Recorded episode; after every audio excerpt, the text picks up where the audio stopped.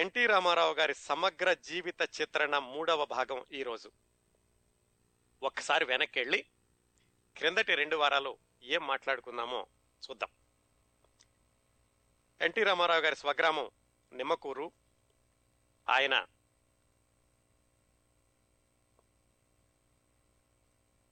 అమ్మా నాన్నగారుల పేర్లు లక్ష్మయ్య చౌదరి గారు వెంకట్రావమ్మ. అయితే వాళ్ళ పెదనాన్నగారు రామయ్య వాళ్ళ పెద్దమ్మ గారి పేరు చంద్రమ్మ. వాళ్ళిద్దరూ ఈయన్ని పెంపుడు కొడుకు కింద తీసుకున్నారు. రామయ్య గారు ఎక్కువగా ఎన్టీ రామారావు గారి క్షేమ సమాచారాలు ఆయన ఎలా చదువుకోవాలి ఇలాంటివన్నీ చూస్తూ ఉండేవాళ్ళు. వాళ్ళ ఊళ్ళో ప్రాథమిక విద్యా విద్యాభ్యాసం అయిపోయాక విజయవాడ తీసుకెళ్ళి ఆరో తరగతిలో చేర్పించారు వాళ్ళ పెదనాన్నగారు. ఆరో తరగతి ఏడో తరగతి రెండు సంవత్సరాలు కూడా వాళ్ళ పెదనాన్నగారు విజయవాడలో ఉండి ఎన్టీ రామారావు గారిని అక్కడ చదివించారు మున్సిపల్ స్కూల్లో. ఆ తర్వాత వాళ్ళ పెదనాన్నగారు పెద్దమ్మగారు నిమ్మకూరు వచ్చేసి వాళ్ళ అమ్మగారు నాన్నగారు అంటే లక్ష్మయ్య చౌదరి గారు వెంకటరామమ్మ గారు విజయవాడ వచ్చి ఎన్టీ రామారావు గారితో ఉండి ఆయన హై స్కూల్ విద్యాభ్యాసం ఇంటర్మీడియట్ అయ్యింది. విజయవాడలో ఉన్నప్పుడు ఏం చేసేవాళ్ళంటే వాళ్ళ నాన్నగారు పాల వ్యాపారం చేస్తుండేవాళ్ళు. నాలుగైదు గేదెలను పెట్టుకుని ఆ గేదెల గేదె పాలని ఇంటింటికి తిరిగి అమ్ముతూ వాళ్ళు అలా జీవనం కొనసాగిస్తూ ఉండేవాళ్ళు. ఎన్టీ రామారావు గారు వాళ్ళ నాన్నగారికి అన్ని పనుల్లోనూ సహాయం చేస్తూ ఉండేవాడు. తెల్లవారుజామునే లేవడం ఆ గేదెల దగ్గర పనులన్నీ చూడడం వాళ్ళ నాన్నగారితో పాటుగా తను కూడా ఇంటింటికి వెళ్ళి పాలు పోసి రావడం ఆ తర్వాత వ్యాయామశాలకు వెళ్ళడం ఆ తర్వాత హై స్కూల్కి వెళ్ళడం కాలేజీకి వెళ్ళడం ఇలా చేస్తూ ఉండేవాడు. ఇలా జరుగుతున్న సమయంలో వాళ్ళ ఆర్థిక పరిస్థితులు కూడా పైకి కిందకి పైకి కిందకి అవ్వడం జరిగింది. ఈయన ఇంటర్మీడియట్ తప్పారు. ఎందుకంటే ఇంటర్మీడియట్ పరీక్షలకి రెండు నెలల ముందు ఎవరికో సహాయం చేయడానికని ఈయన బొంబాయి వెళ్ళడంతో చదువు మీద సరిగ్గా కేంద్రీకరించలేక ఇంటర్మీడియట్ తప్పారు. ఇంటర్మీడియట్ తప్పగానే ఆయనకి పెళ్ళి చేశారు. పెళ్ళి సందర్భంలో కూడా చిన్న చిన్న కుటుంబ ఏమంటారు కలహాలు అనలేం కానీ చిన్న చిన్న పొర పొరపొచ్చాలు వచ్చినాయి వాళ్ళల్లో వాళ్ళకి. వాళ్ళ నాన్నగారి వైపు నుంచి ఒక సంబంధం వచ్చింది అమ్మగారి వైపు నుంచి ఒక సంబంధం వచ్చింది. అమ్మగారి వైపు నుంచి వచ్చినటువంటి సంబంధం బసవరామ తారకం గారిని ఈయన ఇష్టపడి పెళ్ళి చేసుకున్నారు. వాళ్ళ నాన్నగారి తరపు వాళ్ళకి కొంచెం వాళ్ళు కినుక వహించారు. ఇదే సందర్భంలో ఇంకొక పరిణామం ఏం జరిగిందంటే వీళ్ళ నాన్నగారు విజయ చేసిన వ్యాపారంతో సంపాదించిన డబ్బులన్నీ వాళ్ళ తమ్ముడు ఒక ఆయనకి పొలం కొందామని ఇచ్చారు. అయితే ఆయన ఆ పొలం కొనకుండా ఆయన వేరే తమ్ముడికి అమ్మడంతో మళ్ళా వీళ్ళ ఆర్థిక పరిస్థితి దిగజారింది. ఇంతవరకు క్రిందటి రెండు వారాలు మాట్లాడుకున్నామండి. ఈ వారంలో ఆయన ఇంటర్మీడియట్ తప్పారంటున్నాం కదా అది ఈ వారం ఇంటర్మీడియట్ ఎలా పాస్ అయ్యారు తర్వాత బిఏ ఎలా అయింది నాటకాల్లో ఎలా పైకి వచ్చారు అసలు సినిమాల్లోకి అవకాశం ఎలా వచ్చింది ఆ విశేషాలన్నీ ఈరోజు మాట్లాడుకుందాం.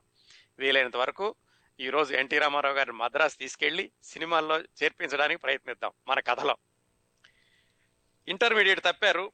తప్పగానే ఆ రోజుల్లో మనం అనుకున్నట్టుగా ఏమిటంటే పెళ్ళి చేసేయడమే. ఈయనకి పెళ్ళి చేశారు.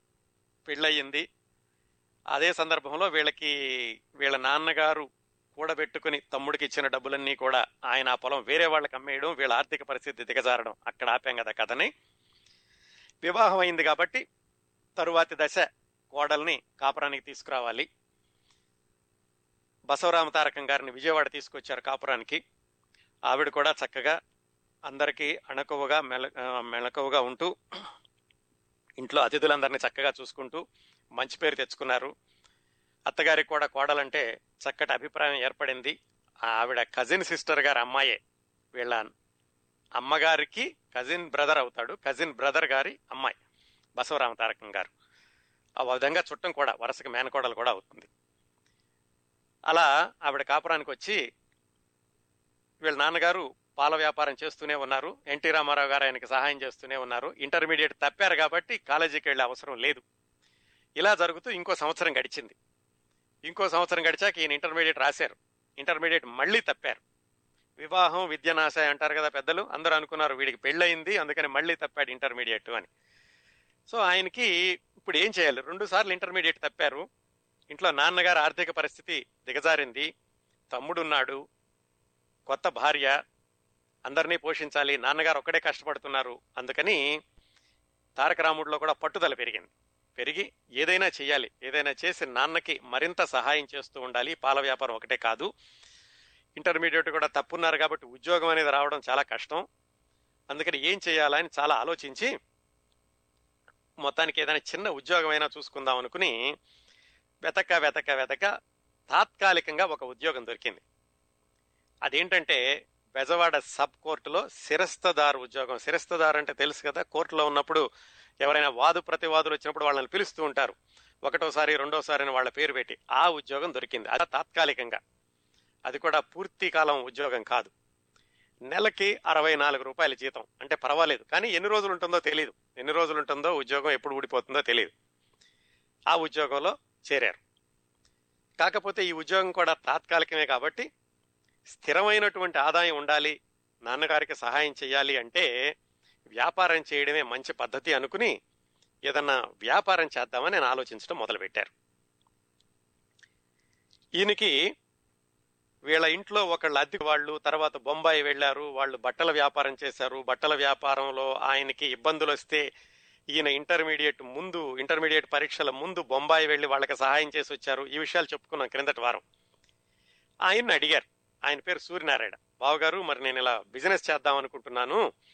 ఉద్యోగం ఎప్పుడు వస్తుందో ఎప్పుడు ఉంటుందో తెలీదు. అంటే ఆయన చెప్పారు మరి నేనైతే బట్టల వ్యాపారంలో ఉన్నాను నువ్వు బట్టల వ్యాపారం చేస్తే బాగానే ఉంటుంది కానీ దీనిలో ఇబ్బందులు ఏంటో నాకు తెలుసు కాబట్టి నువ్వు ఒక పని చెయ్యి బట్టల వ్యాపారం కంటే కూడా టోకున బీడీ సిగరెట్లు వాటి వాటి పంపిణీ ఆ వ్యాపారం పెట్టుకో అది చాలా బాగుంటుంది అని సలహా ఇచ్చారు. టోకున అంటే ఏంటంటే రిటైల్ గానమాట వాటన్నిటినీ ఉత్పత్తిదారుల దగ్గర నుంచి తీసుకొచ్చి గోడౌన్లో పెట్టి వాటిని చిల్లర వార్త సరఫరా చేయడం. ఆ వ్యాపారం పెట్టుకో బాగుంటుంది అని చెప్పారు. సరే ఎన్టీ రామారావు గారు ఏమన్నారంటే బాగానుంది బావగారు కానీ మొత్తం పెట్టుబడి అంతా పెట్టడానికి కూడా నా దగ్గర అంత ధనం లేదు.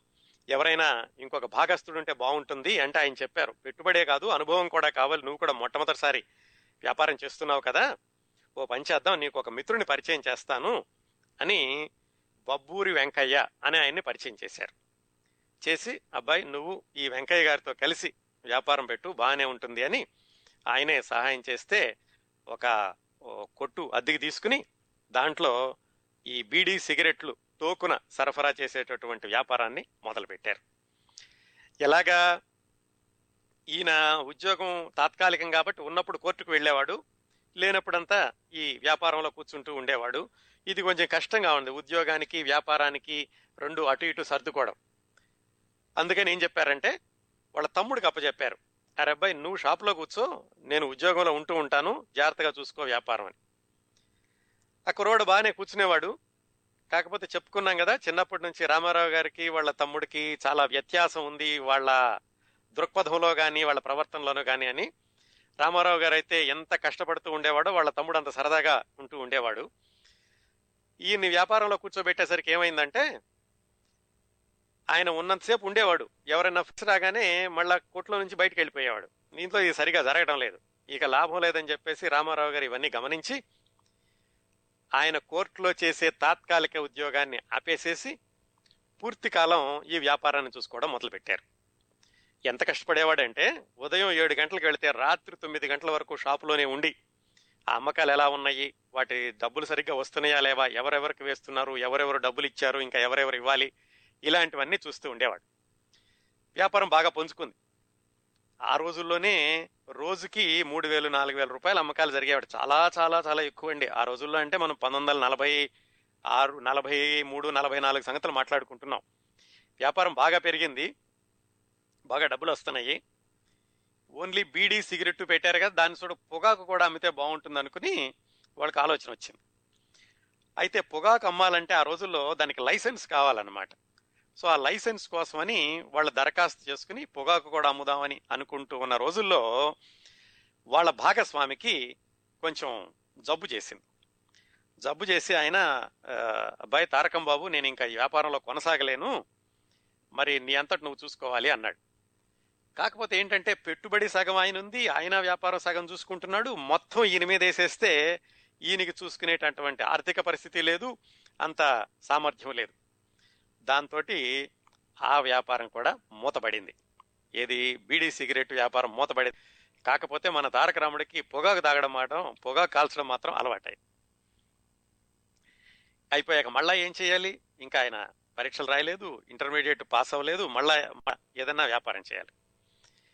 మళ్ళా వ్యాపారం చేయడానికి ఏం చేశారంటే ఈయనకి కజిన్ సిస్టర్ అవుతారు ఒక ఆవిడ రంగనాయకమ్మ గారని వాళ్ళ పక్క ఊర్లో ఉండేవాళ్ళు. వాళ్ళు విజయవాడ చేరుకున్నారు. చిన్నప్పుడు ఈ తారక రాముడిని దగ్గరకు తీసుకుని బాగా ఆడిస్తూ ఉండేవాళ్ళు ఆవిడ. ఆవిడ భర్త ఆవిడ ఆయన పేరు కాశీనాథం వరుసగా బావ అవుతాడు ఎన్టీ రామారావు గారికి. ఆయనతో మాట్లాడి వాళ్ళిద్దరూ కలిసి జనతా పబ్లికేషన్స్ అని ఒక ప్రెస్ పెట్టారు. ఆ ప్రెస్ కొంతకాలం నడిచింది. కానీ పాపం ఒక్కొక్కసారి కాలం కలిసి రాకపోతే తాడే పామై కరుస్తుందంటారు చూడండి. అలాగా ఎన్ని వ్యాపారాలు చేసినా కానీ కలిసి రాలేదు. ఈ ప్రెస్ కూడా కొన్ని రోజుల్లో మూతపడిపోయింది. ఈ ఆర్థిక ఇబ్బందులకి తోడు అన్నట్టుగా వాళ్ళు విజయవాడలో ఒక మేడ కొన్నారని చెప్పాం కదా చెప్పుకున్నాం కదా ఆ మేడ కూడా అమ్మేశారు. ఎటువైపు చూసినా ఇబ్బందులే. మొత్తానికి ఇటు బిజినెస్లు పోయినాయి ఇటు ఆర్థిక ఇబ్బందులు ఉన్నాయి కొత్తగానేమో పెళ్ళయింది ఇంట్లోనేమో ఐదుగురు సభ్యులు వీళ్ళందరినీ చూడాలి. ఏం చేయాలి ఏం చేయాలి ఇలా ఆలోచిస్తూ ఉండగా ఎట్లాగైతే మూడోసారి రాసి ఇంటర్మీడియట్ పాస్ అయ్యాడు ఇంటర్మీడియట్ పాస్ అవడం అయితే పాస్ అయ్యాడు కానీ చదువు కొనసాగించాలని అనిపించలేదు. ఎందుకంటే ఇప్పటికే రెండు సార్లు తప్పి మూడోసారి పాస్ అయ్యాడు ఇంట్లో చాలా ఇబ్బందులుగా ఉన్నాయి. బిజినెస్లో కలిసి రావటం లేదు. ఇక చేయగలిగిన పనల్లా ఇంటికి వెళ్ళిపోయి వ్యవసాయం చేసుకోవడం. అందుకని ఇక నిమ్మకూరు వెళ్ళిపోయి వ్యవసాయం చేసుకుందాము అనుకుని ఆయన నిర్ణయించుకున్నాడు. ఇలా నిర్ణయించుకుని ఉండగా వీళ్ళ పెదనాన్నగారు అంటే ఈయన్ని పెంచుకున్న ఆయన అని చెప్పుకున్నాం కదా రామయ్య గారని ఆయన నిమ్మకూరు నుంచి విజయవాడ వచ్చారు. వచ్చి యారా అబ్బాయి ఏం చేద్దాం అనుకుంటున్నావు? అంటే ఈయన చెప్పాడు నాన్న మరి ఎలాగో అస్తుపిస్తుగా పాస్ అయ్యాను నేను. నాకు చదువు కొనసాగుతుందని నాకు ఆశ లేదు. అందుకని నేను మీతో పాటుగా నిమ్మకూరు వచ్చేసి వ్యవసాయం చేసేసుకుంటాను అని. ఆయన చాలా బాధపడ్డాడు. అదేమిట్రా నేను ఆరోగ్యాన్ని కూడా చెడగొట్టుకుని నీకోసం నేను విజయవాడ వచ్చి ఇన్ని సంవత్సరాలు నాన్న కూడా పెట్టి ఇంత కష్టపడి నేను చదివిస్తోంది వ్యవసాయం చేర్చడానిక? వ్యవసాయం అయితే నువ్వు ఏడో తరగతిలో ఉండగానే అప్పుడు నాకు దెబ్బ తగిలినప్పుడు నువ్వు వ్యవసాయం చేస్తానని అప్పుడే మానిపించి ఉండేవాడిని. లేదు మనలో ఎవరో చదువుకోలేదు. నువ్వు బాగా చదవాలి. నువ్వు చదువుకుంటావని కదా ఇంత కష్టపడుతోంది అని నచ్చ చెప్పడానికి చూశాడు. అంటే ఈయన అన్నారు అది కాదు నాన్నగారు నాన్న ఎంత కష్టపడుతున్నాడు? నేనేమో ఎన్ని చేసినా కలిసి రావటం లేదు అందరూ నిమ్మకూరు వెళ్ళిపోదాం ఈ కష్టాల్లో ఎందుకు ఇక్కడ అని ఆయన మాత్రం ససేమిరా చదవడానికి ఒప్పుకోలేదు. రామయ్య గారు మాత్రం ఆయన పట్టు వదలలేదు.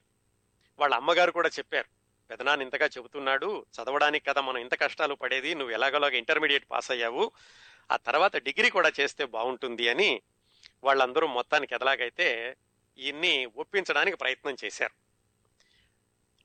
ఓకే ఒప్పుకుంటారు అనుకుంటున్న సమయం ఎక్కడ చదవాలి? బిఏ చదవడానికి విజయవాడలో ఎక్కువ అవకాశాలు లేవు ఆ రోజుల్లో నలభై మూడు నలభై నాలుగు ప్రాంతాల్లో.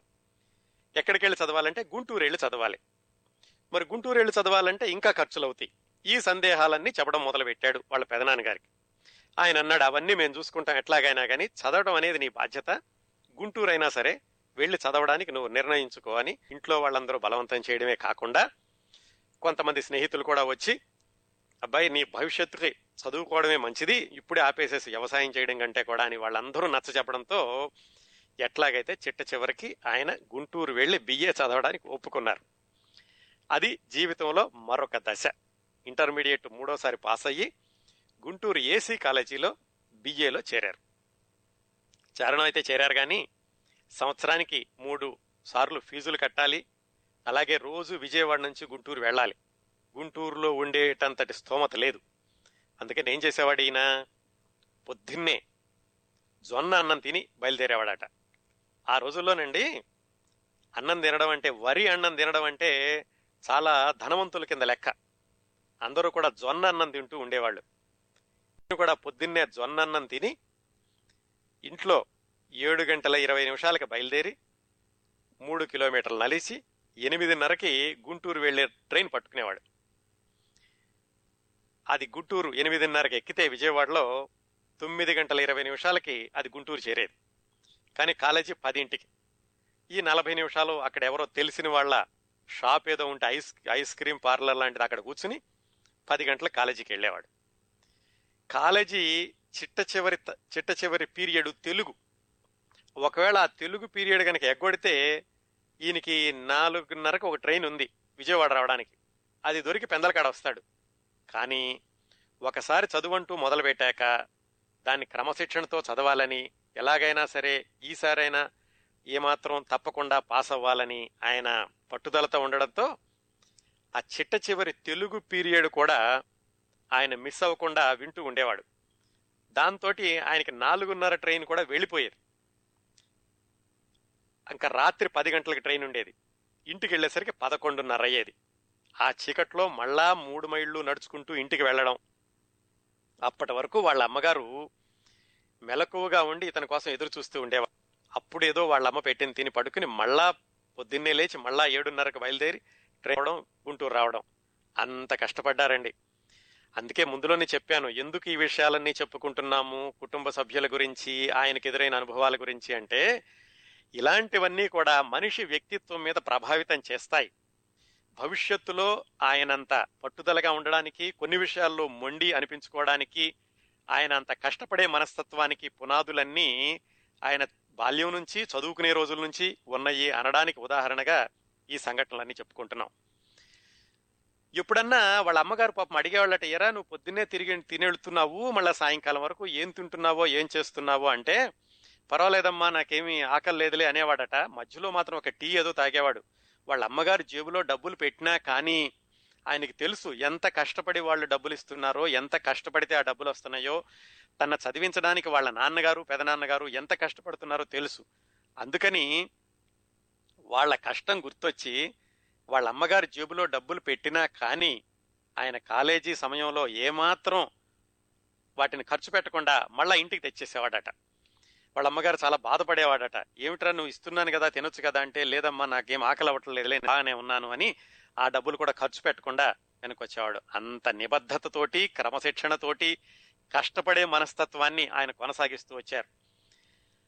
అయితే ఫీజు కట్టడానికి కూడా ఇబ్బంది అయింది. వాళ్ళ నాన్నగారు ఇస్తున్నారు ఏదో కష్టపడి తెస్తున్నారు ఆయన కూడా పాపం కష్టపడుతున్నారు తెస్తున్నారు. కానీ ఈయనకి అనిపించింది ఇలా ఎంతసేపు నాన్నగారిని కష్టపడి ఆ ఫీజు కట్టాలి దీనికి ఏమైనా మార్గాంతరం ఉంటుందా అని ఆలోచించారు. ఆ రోజుల్లో గుంటూరు ఏసీ కాలేజీలో యూరోపియన్స్ అంటే ఈ బ్రిటిషర్స్ ఎక్కువగా పరిపాలనా విభాగంలో ఉంటూ ఉండేవాళ్ళు. ఆ ప్రిన్సిపాల్ గారి పేరు షవేలి అని ఆయన అనమాట ఒకరోజు ధైర్యం చేసి ప్రిన్సిపాల్ గారి రూమ్కి వెళ్ళి ఆయనతో ఇంటర్వ్యూ తీసుకుని ఆయనతో చెప్పారు. ఏమని? ఏమండి? నేను చాలా పేదవాడిని. డబ్బులు కట్టడం కష్టంగా ఉంది. అందుకని మీరేమైనా సహాయం చేయగలరా? అంటే ఆయన చెప్పారు బాబు ఇక్కడ ఈ కాలేజీలో అందరికీ ఒకటే పద్ధతి పేదవాళ్ళు ధనవంతులు అనేమి లేదు నువ్వు చేరావు కాబట్టి ఫీజు కట్టాల్సిందే అని చెప్పారు. ఏమి నువ్వు కట్టలేవా? అసలు కట్టలేని వాడు కాలేజీలో ఎలా చేరావు? అని అడిగితే ఆయన లేదండి మా నాన్నగారు కష్టపడి తెస్తున్నారు ఆయనకి నేను శ్రమ తగ్గిద్దామని అడుగుతున్నాను అని. అంతేకాకుండా ఆ రోజుల్లో ఈయన ఇంటర్మీడియట్లో ఒకసారి నాటకం వేశారు కదా విశ్వనాథ సత్యనారాయణ గారి ప్రోద్బలంతో ఆ నాటకాలు కూడా కంటిన్యూ చేద్దాం అనుకుని నేను నాటకాలు కూడా వేస్తానండి. కాలేజీకి మంచి పేరు తెస్తాను. కనీసం ఫీజులో కొంతైనా కానీ మీరు రాయితీ ఇవ్వండి అని ప్రిన్సిపాల్ గారిని అడిగారు. ఈ కుర్రాడి మాటల్లోని నిజాయితీని చూసి ఆ ప్రిన్సిపాల్ గారు కొంత ఫీజు కూడా తగ్గించడానికి ఆయన ఒప్పుకున్నారు. ఆ విధంగా కష్టపడి రావడం చదువుకుని మళ్ళా వెనక్కి పదకొండున్నరకి ఇంటికి వెళ్ళడం ప్రిన్సిపాల్ గారిని కొంచెం ఒప్పించి ఆయన ఫీజులో రాయితీ తెచ్చుకోవడం జరిగింది. అంత పట్టుదల ఉండేదండి. ఏదైనా కనుక ఒక కార్యక్రమాన్ని చేపడితే దాన్ని విజయవంతంగా పూర్తి చేయాలని ఎదట వాళ్ళని కష్ట ఎదట వాళ్ళ కష్టాలను గ్రహించేటటువంటి మనస్తత్వం వీటన్నింటితోటి మన తారక రాముడు విజయవాడ నుంచి గుంటూరు వెళుతూ ఆ బిఏని కొనసాగిస్తున్నారు. బిఏ చదువుతున్నప్పుడు ఆయనకి ఇంకా ఎలాంటి కార్యక్రమాల్లోకి వచ్చారు? అసలు ఇంకా మనం నాటకాల గురించి మాట్లాడుకోలేదు. ఈయన అసలు నాటకాలు వేయడం ఎలాగా కొనసాగింది? వాటిల్లో ముందుకు ఎలా వెళ్ళారు సినిమా అవకాశాలు ఎలా వచ్చినాయి. ఈ విశేషాలన్నీ తెలుసుకోబోయే ముందు మనం శభాష సూరి ఆ చిత్రం నుంచి ఒక పాట విందాం.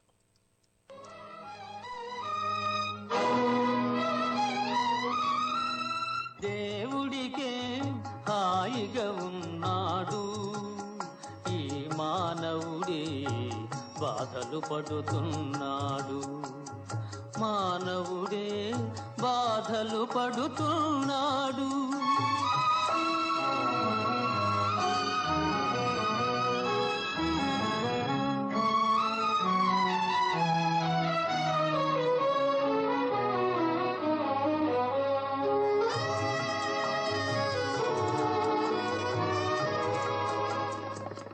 మనిషికి మార్గం చూపాలనుకొని దేవుడు మనిషై పుట్టాడు.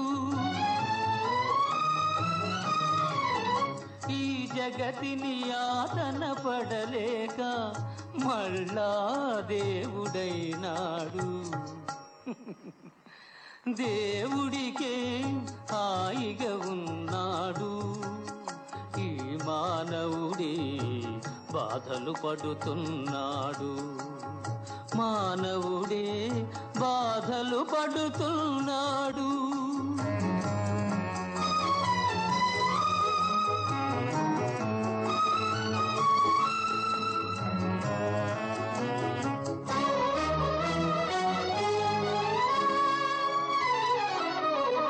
పిడికెడు హృదయం ఇచ్చాడు.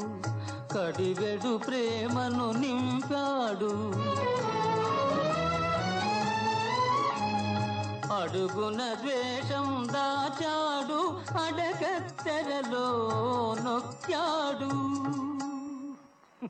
అడగత్తెరలో నొక్కాడు. దేవుడికే హాయిగా ఉన్నాడు. మానవుడే బాధలు పడుతున్నాడు. మానవుడే బాధలు పడుతున్నాడు.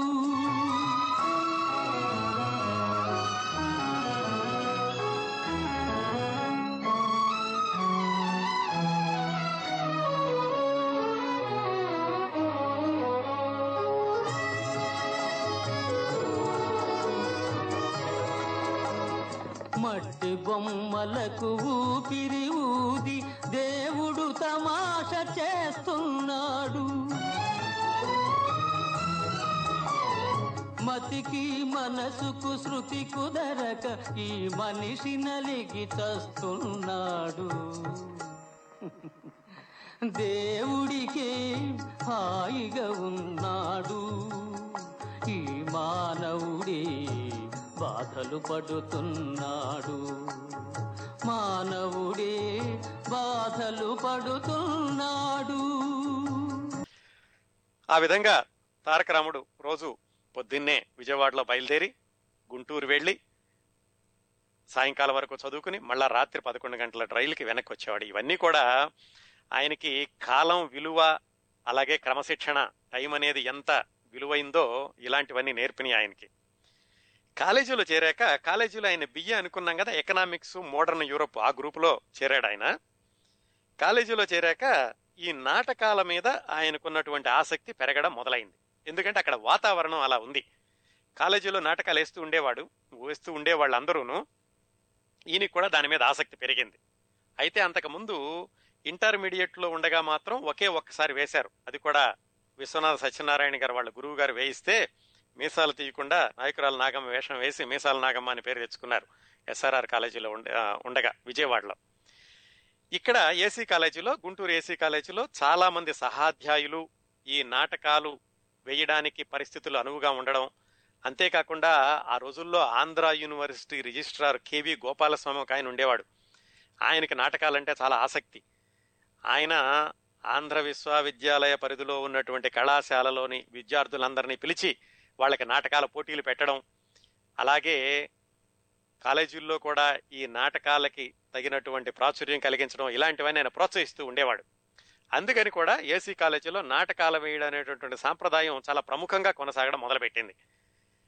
ఎన్టీ రామారావు గారితో పాటుగా చదువుకున్నటువంటి ఆ రోజు సహాధ్యాయులు ఎవరంటే తర్వాత రోజుల్లో సినిమా యాక్టర్లు అయినటువంటి జగ్గయ్య గారు కేవీఎస్ శర్మ అని ఒక ఆయన ఉండేవాడు. ఆయన వల్లభజోస్యుల శివరామని ఆయన కూడా తర్వాత సినిమాల్లో వేశారు. ఆయన ఇలాంటి వాళ్ళందరూ ఎన్టీఆర్ గారితో పాటుగా చదువుకుంటూ ఉండేవాళ్ళు.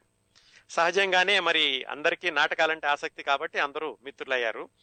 వీళ్ళందరూ కలిసి ఎలాంటి నాటకాలు వేసేవాళ్ళంటే బలిదానం అని ఆలీ ద కాబ్లర్ అని మల్లమ్మ ఉసురు ఇలాంటి నాటకాలన్నీ వేసేవాళ్ళు. అలాగే రవీంద్రనాథ్ ఠాగూర్ రాసిన బెంగాలీ నాటకం బలిదానం అని దాన్ని జగ్గయ్య గారు తెలుగులో రాస్తే దాంట్లో ఎన్టీ రామారావు గారు మహారాజుగా నటించేవాడు. అట్లాగే ఆలీ ద కాబ్లర్ అనే నాటకంలో జగ్గయ్య గారు అలీగా వేస్తే సయ్యద్ అనే పాత్రని రామారావు గారు వేసేవాళ్ళు. అంటే వీళ్ళిద్దరూ కలిసి చాలా నాటకాల్లో నటిస్తూ ఉండేవాళ్ళు అనమాట ఆ రోజుల్లో ఇంతకుముందు కూడా చాలా మంది చిత్ర ప్రముఖుల గురించి మాట్లాడినప్పుడు చెప్పుకున్నాం. అక్కడ నాటక సమాజాలు అనేవి ప్రముఖంగా ఉంటూ ఉండేవి. ఇప్పుడు చిత్ర నిర్మాణ సంస్థలు ఎలా అంటామో అలాగే ప్రతి ఊళ్ళో కూడా నాటక ప్రదర్శన సంస్థలు ఎక్కువగా ఉంటూ ఉండేవి.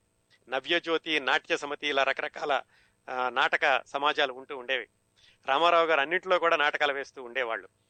ముక్కామల కృష్ణమూర్తి గారిని ఉండేవాడు ఆయన కూడా వేసేవాడు. అలాగే రాణా ప్రతాప్లో వేశారు ఈయన. చేసిన పాపం అనేటటువంటి ఇంకో నాటకంలో వేశారు. ఈయన నాటకాల్లో వేసి కాలేజీ కూడా మంచి పేరు తెచ్చు తీసుకురావడం అనేది ఎంతవరకు వెళ్ళిందంటే వీళ్ళ ఎకనామిక్స్ లెక్చరర్ ఒక ఆయన ఉండేవాడు ఏసీ కాలేజీలో. విలియమ్స్ అని ఆయన రామారావు గారు వేసేటటువంటి నాటకాలన్నిటికీ ఆయన పెద్ద అభిమాని.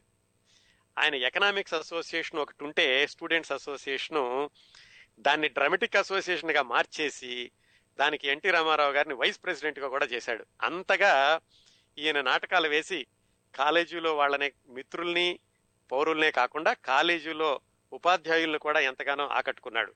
వాళ్ళకు కూడా చాలా హుషారుగా ఉండింది. ఎందుకంటే నాటకాలు వేస్తున్నాడు. ఎక్కడికి వెళ్ళినా బహుమతులు వస్తున్నాయి కాలేజీకి మంచి పేరు వస్తుంది అని చెప్పి ఆ లెక్చరర్లు కూడా రామారావు అంటే చాలా బాగా చూస్తూ ఉండేవాళ్ళు.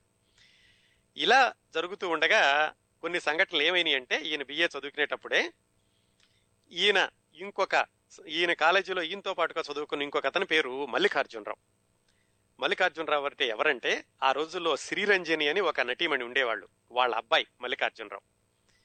ఆయన కూడా ఈయనతో పాటుగా ఏసీ కాలేజీలో చదువుతున్నాడు. ఆయన తర్వాత గూఢచారి నూట పదహారు ప్రమీలార్జునయం అలాంటి సినిమాలన్నిటికీ దర్శకత్వం చేశారు మా ఎం. మల్లికార్జునరావు అని ఆయన. ఆయన ఏమైందంటే వాళ్ళ నాన్నగారు అంటే ఈ మల్లికార్జునరావు గారి నాన్నగారు అంటే శ్రీరంజన్ గారి భర్త ఆయన పేరు నాగుమణి.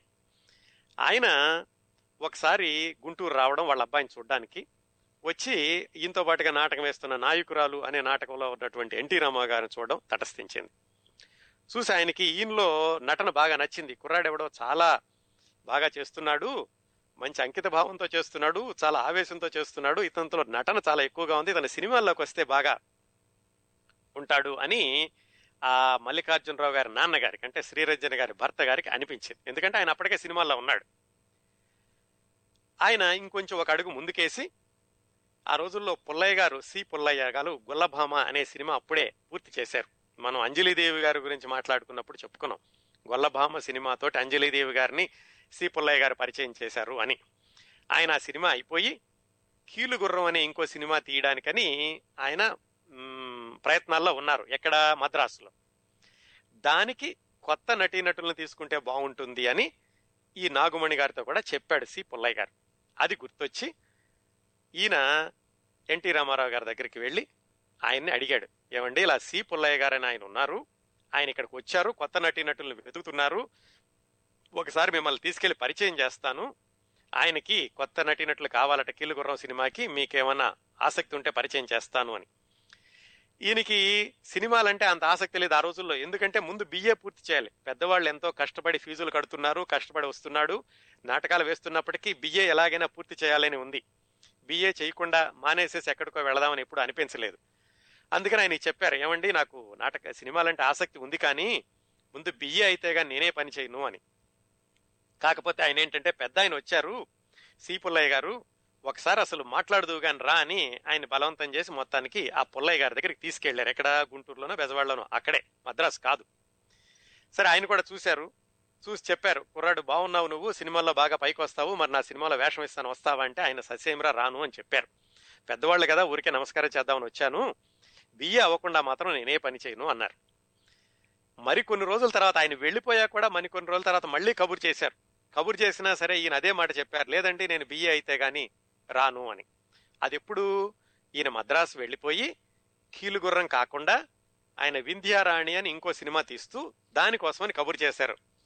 నేను ఇలాగా కీలుగుర్రం కాదు వింధ్యారాణి తీస్తున్నాను దీనిలో చాలా మంచి పాత్ర ఉంది నువ్వేమైనా మనసు మార్చుకున్నావో అని మళ్ళీ అడుగుతున్నాను అని కబురు చేశారు. కబురు చేస్తే మళ్ళీ అదే సమాధానం చెప్పారు. నాకు బిఏ అయ్యే వరకు నేను నా చదువు చెడగొట్టుకోను అని. ఇలా కాదని చెప్పి వాళ్ళ నాన్నగారి దగ్గరికి వెళ్ళారు లక్ష్మీ చౌదరి గారి దగ్గరికి వెళ్ళారు. ఏమండి మీ వాడిని ఇలా సినిమాలో రమ్మని అడుగుతున్నాము. మంచి భవిష్యత్తు ఉంటుంది. మంచి సినిమా సి పుల్లయ్య గారు అంటే చాలా ప్రముఖ దర్శకుడు అని ఆయనకి చెప్పారు. ఆయన ఏమన్నారంటే నాకేం తెలియదండి మా అబ్బాయి ఏది చెప్తే అదే. మా అబ్బాయి రానంటుంటే వాడు రాడు. నేను బలవంతంగా వెళ్ళమని కూడా చెప్పలేను అన్నారు. ఆ విధంగా అంత ప్రయత్నం చేసినప్పటికీ సి పుల్లయ్య గారి సినిమాల్లో ఆయన వెళ్ళడానికి ఒప్పుకోలేదు. ఒకే ఒక కారణం బిఏ పూర్తి చేయాలి. బిఏ పూర్తి అయ్యాక మాత్రమే వెళదాము అని. ఆ విధంగా ఒక అవకాశం పోయింది. ఇంకొక స- సంఘటన ఏం జరిగిందంటే ఆ రోజుల్లో బెజవాడలో జంధ్యాల గౌరీనాథ శాస్త్రి గారు అని ఒక ఆయన ఉండేవాళ్ళు. ఆయన కేవీ రెడ్డి గారి భక్తపోతంలో శ్రీనాథుడిగా కూడా వేశారు. ఆయనకి నాటకాలంటే చాలా ఆసక్తి. నాటకాలు ఆయన క్రమం తప్పకుండా నాటకాలు వేస్తూ ఉండేవాళ్ళు పద్యాలు బాగా పాడుతూ ఉండేవాళ్ళు. ఆయనకి ఎన్టీఆర్తో పరిచయం ఏర్పడింది. కుర్రాడు ఇంకా చదువుకుంటున్నాడు. జంజాల గౌరీనాథ శాస్త్రి గారు అయితే అప్పటికే సినిమాల్లో వేషాలు ఉండేవాడు నాటకాలు వేస్తున్నారు. ఆయనకి సొంతంగా సినిమా తీయాలి అని ఒక ఆలోచన. ఎన్టీ రామారావుతో ఎంత పరిచయం అంటే ఆయన ఖాళీ ఉన్నప్పుడల్లా ఎన్టీ రామారావుని తీసుకుని అక్కడ బయట నడిపించుకుంటూ వెళ్ళి హోటల్కి వెళ్ళి ఒక టీ తాగి ఆయనతో కబుర్లు చెప్పడం అలవాటు. ఆయన ఏం చెప్పారంటే నేను మహారథి కర్ణ అని ఒక సినిమా తీద్దాం అనుకుంటున్నాను రబ్బాయ్ నీకు మంచి వేషం ఇస్తాను. మనం రిహార్సల్స్ చేద్దామని ఎన్టీ రామారావు గారిని ఒప్పించి రిహార్సల్స్ కూడా చేయడం మొదలు పెట్టారు కాకపోతే ఏమైందంటే కొన్ని రోజుల తర్వాత ఆయన లేదురా అబ్బాయి నేను సినిమా తీయట్లేదు ఆయన మద్రాసు వెళ్ళి ఆయన ఇంకో సినిమా ఏదో తీసుకున్నారు. ఆశారాజు అని ఇంకో సినిమా తీశారు. అది వేరే కథ తర్వాత ఎప్పుడైనా చెప్పుకుందాం. మొత్తానికి ఆ విధంగా రెండు సార్లు ఎన్టీ రామారావు గారు సినిమాల్లోకి వెళ్ళేటటువంటి అవకాశాన్ని ఆయన కాలదనుకోవడం పోగొట్టుకోవడం రెండూ జరిగినాయి. ఈయన బిఏ చదువుతున్నటువంటి రోజుల్లోనే. బిఏ కొనసాగుతోంది. ఇలా ఆయనకి వచ్చినటువంటి రెండు అవకాశాలని ఆయనే వద్దనుకున్నారు. నాటకాలు మాత్రం వేస్తూనే ఉన్నారు. ఈ నాటకాలు వేసేటప్పుడు ఏసీ కాలేజీలో ఇంకొక సంఘటన జరిగిందటండి. ఎన్టీ రామారావు గారి మిత్రుడు ఒక ఆయన ఒక చోట రాసుకున్నారు. ఆయన పేరు సుబ్రహ్మణ్యం గారని సివి సుబ్రహ్మణ్యం అని ఆయన ఒక చోట అనుభవాల్లో రాసుకున్నారు. ఏం జరిగిందంటేనట ఏసీ కాలేజీలో చెప్పుకున్నాం కదా అప్పట్లో ఈ బ్రిటిష్ వాళ్ళు పంపించినటువంటి వాళ్ళు ఏసీ కాలేజీలో పాలకులుగా ఉంటూ ఉండేవాళ్ళు. అంటే ప్రిన్సిపాల్ వైస్ ప్రిన్సిపాల్ అడ్మినిస్ట్రేషన్ అంతా వాళ్ళు ఉండేవాళ్ళు. అక్కడున్న విద్యార్థులందరూనేమో మరి భారతీయులు. అందుకని తరచూ ఆ పాలకులకి విద్యార్థులకి చాలా గొడవలు జరుగుతూ ఉండేయట. అందుకని చెప్పి ఏం చేశారంటే బ్రిటిష్ ప్రభుత్వం ఆ రోజుల్లో జవహర్ లాల్ నెహ్రూ గారిని అయ్యా మీరు వెళ్ళి ఒకసారి ఆ కాలేజీలో కొంచెం స్టూడెంట్స్కి వాళ్ళకి ఘర్షణలు ఎక్కువగా జరుగుతున్నాయి. వాళ్ళకి ఏమైనా సంధి కుదర్చగలరేమో చూడండి అని జవహర్లాల్ నెహ్రూ గారిని పంపించారు. ఎందుకు? ఆయన నెహ్రూ గాంధీ గారి శిష్యుడు. ఆయన చెప్తే మాట వింటే ఆయన మాట వింటే గనక స్టూడెంట్స్ వింటారనే చెప్పి అనే ఆలోచనతోటి ఆ బ్రిటిష్ వాళ్ళు నెహ్రూ గారిని పంపించారు కాలేజీకి. ఆయన కాలేజీకి వచ్చి ఒక బహిరంగ సమావేశం పెట్టి పిల్లలందరికీ చెబుతున్నారు. ఇలా సామరస్యంగా ఉండాలి మనలో మనకి ఘర్షణలు ఉండకూడదు ఇలాంటివో చెబుతూ ఉండగా ప్రేక్షకుల్లో నుంచి మహాత్మా గాంధీ గారు నడిచి వేదిక మీదకి రావడం మొదలు పెట్టారట ఆయన ఆశ్చర్యపోయాడట ఇదేమిటి మహాత్మా గాంధీ ఇలా వస్తున్నారు? ఆయనే కదా నన్ను వెళ్ళమని పంపించింది ఈయన ఇప్పటికి ఎలా వచ్చారు నాకు చెప్పకుండా వచ్చారంటే నేను ఆశ్చర్యపోతూ చివరికి స్టేజీ ఎక్కిన మహాత్మా గాంధీని చూస్తే తెలిసింది ఆ మహాత్మా గాంధీ వేషం వేసింది మన తారక రాముడు. ఎన్టీ రామారావు గారు అలా మహాత్మా గాంధీ వేషం వేసుకుని జవహర్ లాల్ నెహ్రూ స్టేజీ మీద ఉండగా అక్కడికి వెళితే ఆయన ఆశ్చర్యపోవడం ఈయన యొక్క నటనకి మెచ్చుకోవడం అందరికీ కూడా తెలిసి రామారావు గారికి వేషం వేశారని అందరూ చప్పట్లతో ఆయన అభినందించడం. ఆయన నీకు ఒక బంగారు పథకాన్ని ఇస్తానని చెప్పి ఢిల్లీ వెళ్ళి ఆయన గుర్తుపెట్టుకుని ఒక బంగారు పథకాన్ని కూడా ఎన్టీ రామారావు గారికి పంపించారట అంత చక్కగా మహాత్మా గాంధీ వేషం వేసినందుకు కాను ఈ విధంగా ఆయన నాటకాలు కొనసాగుతున్నాయి చదువు కూడా బాగానే కొనసాగుతోంది. ఇంటర్మీడియట్లో లాగా ఫెయిల్ అయ్యేటటువంటి పరిస్థితులు ఏమీ లేవు. రోజు పద్దెన్నే బయలుదేరి విజయవాడ నుంచి రావడం గుంటూరు రావడం చదువుకోవడం నాటకాలు వేయడం మంచి పేరు తెచ్చుకోవడం అలా సినిమాల్లో వచ్చినటువంటి రెండు అవకాశాలని ఆయన వదులుకోవడం జరిగింది. ఒకవైపు వీళ్ళ కుటుంబ పరిస్థితి వైపు వద్దాం ఇంకొకసారి. చాలామంది కృష్ణా జిల్లాలో పెద్దవాళ్ళు చెప్పుకుంటూ ఉంటారు. ఇప్పుడు కూడా ఎన్టీ రామారావు గారి జీవిత చరిత్రలో కొన్ని కొన్ని సంఘటనలు చెప్పుకుంటూ ఉంటారు. ఈయన వ్యక్తిత్వాన్ని చాలా ఉన్నత స్థాయిలో నిలబెట్టేది ఆయన మీద అత్యంత గౌరవాన్ని కలిగించేది అయ్యేటటువంటి ఒక సంఘటన జరిగింది ఆయన జీవితంలో. ఆ సంఘటనకి వెళ్ళబోయే ముందు అంటే ఆ సంఘటనకి పునాది వేసినటువంటి ఇంకో సంఘటన గురించి చూద్దాం. మళ్ళీ ఒకసారి ఈయన కాలేజీ వదిలిపెట్టి వీళ్ళ కుటుంబం వైపు వచ్చామండి మనం. ఏమైందంటే ఈయన ఎన్టీ రామారావు గారి పెళ్ళప్పుడు గుర్తుంది కదా వీళ్ళ బాబాయ్ గారు ఒక ఆయన సంబంధం తీసుకొస్తే దాన్ని చేసుకోకుండా వీళ్ళ అమ్మగారి కజిన్ బ్రదర్ గారు అమ్మాయిని చేసుకున్నారనుకున్నాం కదా? వాళ్ళ బాబాయ్ గారు అంటే నాగయ్య ఆయన పేరు. ఆయన మళ్ళా ఉన్నట్టుండి ఒకసారి విజయవాడ వచ్చారు. వచ్చి వీళ్ళందరికీ ఆశ్చర్యం వేసింది ఆనందం కూడా కలిగింది. ఈ ఇలా తారక రాముడి వివాహం సమయంలో ఆయన కొంచెం పరపచ్చాలు రావడం మనక్లేశాలు రావడం జరిగింది. ఆయనే మళ్ళా వెతుక్కుంటూ మన ఇంటికి వచ్చాడని అందరూ సంతోషపడ్డారు. ఆయన వచ్చి సంభాషణ మొదలు పెట్టారు ఏదో అయిపోయింది మన తారకం బాబు పెళ్ళి విషయంలోనేమో ఎలాగో మీరు నా మాట వినలేదు. కాకపోతే ఇంకో చిన్నవాడు ఉన్నాడు కదా అంటే ఆ త్రివిక్రమరావు.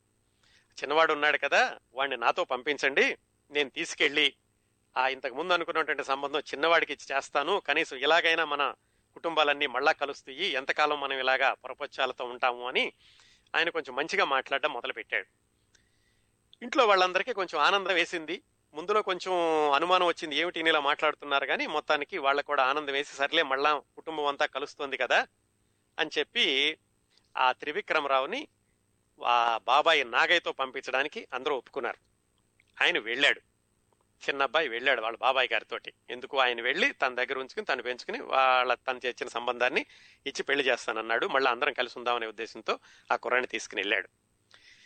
ఇక్కడ విజయవాడలో వీళ్ళ జీవితం బాగానే గడుస్తుంది. వీళ్ళు రామా టాకీస్ ఎదురుగుండా ఒక స్థలం కొని అక్కడ పాకేసుకుని పశువుల్ని పెట్టుకున్నారని చెప్పుకున్నాం కదా. వాళ్ళు ఎదురుగుండా ఉంటారు కాబట్టి రామా టాకీస్లో వాళ్ళకి టికెట్లు ఫ్రీ ఏ సినిమా అయినా కానీ అయితే రామారావు గారికి సినిమాలు చూసేటటువంటి సమయం ఉండేది కాదు. వాళ్ళ అమ్మగారు వాళ్ళ కోడలు ఇద్దరు కలిసి సినిమాలు ఎక్కువగానే చూస్తూ ఉండేవాళ్ళు. ఇలా వాళ్ళ చిన్నబ్బాయి వెళ్ళాడు. వెళ్ళి ఒకరోజు ఎన్టీ రామారావు గారు ఇంకా బిఏ చదువుతున్నారు ఆ రోజుల్లో. ఎన్టీ రామారావు రాత్రి పదకొండున్నరకి ఇంటికి వచ్చేసరికి ఆ తమ్ముడు బయట మంచం మీద పడుకుని ఉన్నాడు. ఈయనకి అర్థం కాలేదు ఇదేంటి వెళ్ళాడు కదా మళ్ళా ఎందుకు వచ్చేసాడు అని వాళ్ళు అతన్ని అడిగాడు. అడిగితే ఇంట్లో వాళ్ళు చెప్పారు ఏమిటారా మధ్యాహ్నమే వచ్చేసాడు ఎంత అడుగుతున్నా చెప్పట్లేదు ఏమైంది ఏమిటి అని. సరే అన్నయ్య కదా ఈయన అడగడం మొదలుపెట్టాడు. ఏంటి అబ్బాయి అసలు ఏం జరిగింది ఎందుకు వచ్చేసావు నా మరి బాబాయ్ తీసుకెళ్ళాడు కదా జాగ్రత్తగా చూసుకుంటానని. అంటే అప్పుడు అన్నయ్య అడిగాక అతను చెప్పడం మొదలు పెట్టాడు ఏం చేశాడు? ఆయన తీసుకెళ్ళి నన్ను ఇంట్లో పాలేరులాగా చూస్తున్నాడు.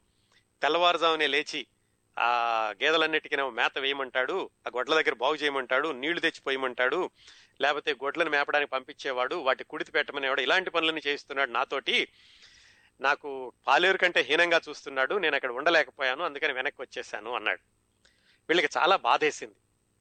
ఎందుకంటే ఆ నాగయ్య గారు చిన్నబ్బాయిని తీసుకెళ్ళేటప్పుడు చెప్పినటువంటి విషయం ఇది కాదు. ఆయన ఏంటంటే తీసుకెళ్ళి జాగ్రత్తగా చూసుకుంటాను. అమ్మాయిని వేరే అమ్మాయిని చూసి పెళ్ళి చేస్తాను అన్నాడు కానీ ఇలాగ పాలేరులాగా చూస్తాడని వీళ్ళు అనుకోలేదు. అందుకని వాళ్ళు చాలా బాధపడ్డారు. ఇలా చేశాడు ఏమిట్రా అని. ఎందుకు ఇలా జరిగింది అని వీళ్ళు అనుకుంటుండగా నాగయ్య గారు మళ్ళా వచ్చాడు. వచ్చి ఏంట్రా నువ్వు చెప్పకుండా వచ్చేసావు? నేను జాగ్రత్తగా తీసుకెళ్ళి మంచిగా చూద్దామని చెప్పేసి చూడకుండా వచ్చేసావని ఆయన కేకలేయడం మొదలు పెట్టాడు అప్పుడు రామారావు గారు కల్పించుకుని సరే బాబాయ్ నువ్వు మంచి విషయంతోనే తీసుకెళ్ళావు. మావాడే ఇమ్మడలేక వచ్చేసాడు అనుకో అయినా కానీ అలా చూడడం మంచిది కాదు కదా. మొత్తానికి ఏదో మాట మాట అనుకున్నారు. వాళ్ళ బాబాయ్ గారు కూడా ఏదో మీరు లేని వాళ్ళు కదా నీ పెళ్ళైతే అయితే ఏదో జరిగింది మీ తమ్ముడికి పిల్లని ఎవరిస్తారు అందుకని నేను పెళ్ళి చేద్దామని తీసుకెళ్ళాను అని ఆయన ఇంకేదో అనడం మొదలు పెడితే రామారావు గారు ఉన్నట్టుండి ఒక ప్రతిజ్ఞ చేశారట. సరే బాబాయ్ మా జీవితం ఏదో మేము చూసుకుంటాం మా బ్రతుకు మేము బతకగలం మా తమ్ముడికి పెళ్ళి పెళ్ళి కాదేమో అని నీ అనుమానం కదా నేను సంవత్సరంలోగా మా తమ్ముడికి పెళ్ళి చేసి చూపిస్తాను అని చెప్పి ఆయన మాటల్లో ఒక సవాలు విసిరారు వాళ్ళ బాబాయ్కి.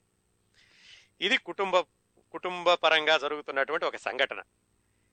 ఎలాగైతే ఆయన సవాళ్ళు విసిరారు ఒక సంవత్సరంలోగా నేను పెళ్ళి చేస్తానని కానీ పెళ్ళి చేసే సత్తా ఈయనకు ఉండాలి ఈయన ఇంకా చదువుకుంటున్నాడు బిఏలో ఉన్నాడు అటువైపు కుటుంబం చూస్తేనేమో ఇంకా స్థిరపడలేదు ఆర్థిక ఇబ్బందులు కొనసాగుతున్నాయి వాళ్ళ నాన్నగారు కష్టపడుతున్నారు ఈ సమయంలో ఎలాగైతే వీళ్ళ బాబాయ్ దగ్గర ఈయన సవాల్ చేశాడు మా తమ్ముడికి సంవత్సరంలోగా పెళ్ళి చేస్తాను అని. ఇదండి పరిస్థితి. దీని తర్వాత జరిగినటువంటి సంఘటన ఎన్టీ రామారావు గారి వ్యక్తిత్వానికి ఒక నిలువెత్తు నిదర్శనంలాగా నిలుస్తుంది. ఆ సంఘటన ఇప్పటికీ కూడా కృష్ణా జిల్లాలో పెద్దవాళ్ళు తరచూ చెప్పుకునే ఎన్టీ రామారావు గారి చిన్నప్పటి సంగతి ఆయన బిఏ జరిగినప్పుడు జరిగిన సంగతి ఏమిటి? ఆ విషయం తెలుసుకునే ముందు నిండు సంస్థ సినిమాలో ఖచ్చితంగా ఎన్టీ రామారావు గారి అప్పటి మనస్థితిని ప్రతిబింబిస్తుందా అనిపించేటటువంటి ఈ పాట వినండి. ఎవరికి తలవంచకు ఆదించకు గుండె బలమే నీ ఆయుధం నిందు మనసే నీధనం ఎవరికి తలవంతకు ఎవరిని ఆదించకు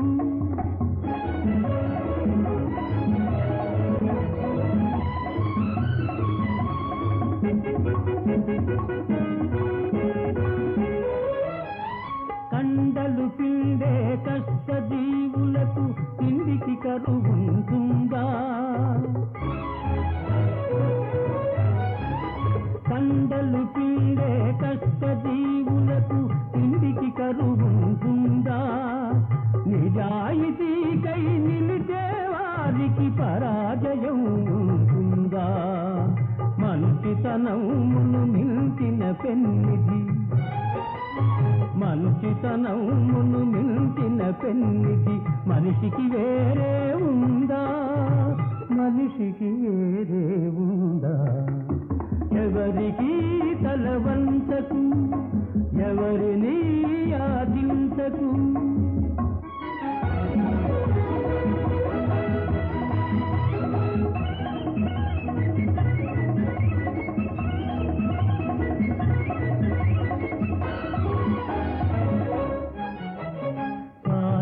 కాలి కాలని జీతంతో విడిమేలపు కొలువులు కొలవకు.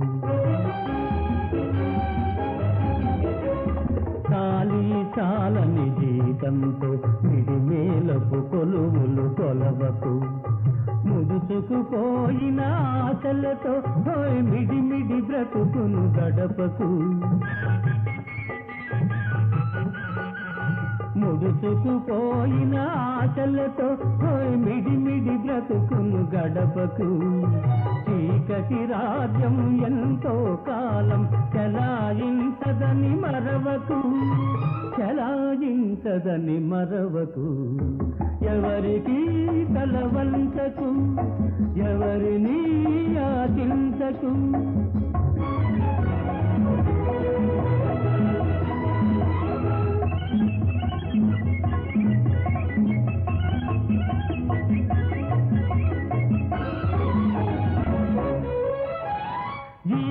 జీవితమే ఒక వైకుంఠపాళి నిజం తెలుసుకో భాయి. జీవితమే ఒక వైకుంఠపాళి నిజం తెలుసుకో భాయి. ఎగరేసే నిచ్చనలే కాదు పడదోసే పాములు ఉంటాయి.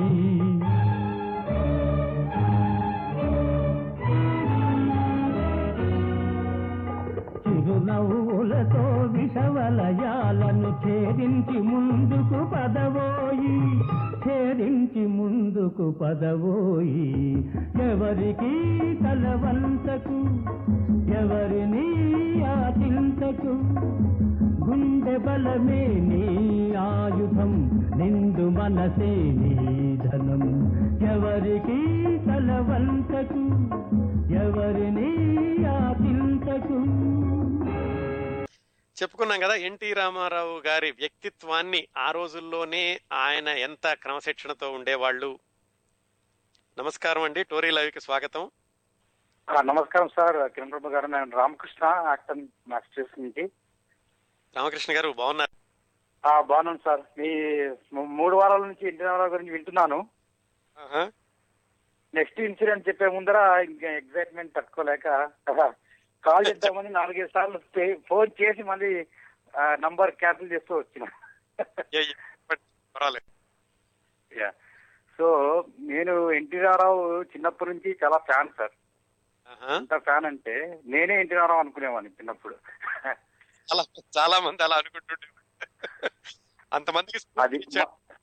చెప్పండి అది ఏమంటే చిన్నప్పుడు మా పెద్దనాన్న నన్ను ఇంటరారావు మా అన్న నాగేశ్వరరావు యాక్ట్ చేయమనేవాడు అనమాట నేను ఆ తాత మనవడు సినిమాలో హంటర్ తీసుకొని ఒక పాట ఉందిలేండి అది చేసేవాడిని బాగా. తర్వాత మీరు చెప్పేది చూస్తే ఇంకా ఇంకా ఆయన మీద గౌరవం పెరిగింది sir. Thank you thank you అది ఒకటి. ప్లస్ ఇంకోటి ఎంత కష్టపడి వచ్చినారని చూస్తే అమేజింగ్ స్టోరీ అంటే అమేజింగ్ హిస్టరీ అనేది. అవునండి. Yeah yeah. సో అదొకటి ప్లస్ మీరు అంత అంత చాలా పట్టుదల అనేది భలే ఎవిడెంట్ అంటే ఆయన లైఫ్లో తర్వాత అంటే మనం అంటే పాలిటిక్స్ వచ్చిన తర్వాత కానీ అంత ముందు కానీ తెలిసిపో అంటే బాగా అర్థమవుతుంది ఇప్పుడు మరి. వీటన్నిటికీ పునాదులు అప్పుడు ఉంటాయండి. చాలా మంది ఏమిటంటే వాటిని మధ్యలో వదిలేసుకుంటూ ఉంటారు. పట్టుదల గల వాళ్ళు ఇలాగా ఇతర చరిత్రలో మిగిలిపోయే వాళ్ళు వాటిని కొనసాగిస్తూ ఉంటారు ఎన్టీ రామారావు గారి అది- అది సార్. తర్వాత ఎన్టీఆర్ సినిమాలు అంటే చాలా ధైర్యాన్ని ఇచ్చేవి సార్. అంటే భయం లేకుండా ఇప్పుడు ఇప్పుడు ఇప్పుడు ఇంతకుముందు ఎవరికి తల వంచుకొని చెప్పినారు అండి? అలాంటి యాటిట్యూడ్ డెవలప్ చేసేది మనిషికి అది అది వన్ వే ఆఫ్ అంటే నాకు అనిపించి ఇప్పుడు అంటే అర్థమవుతుంది అనమాట ఆఫ్టర్ సటన్ ఏజ్ నీతి ఇలాంటివన్నీ ఎక్కువగా ఆయన పాత్రలోనూ ఆయన సంభాషణల్లోనూ ఆయన సినిమాల్లోనూ ఎక్కువగా హైలైట్ అవుతూ ఉంటాయండి.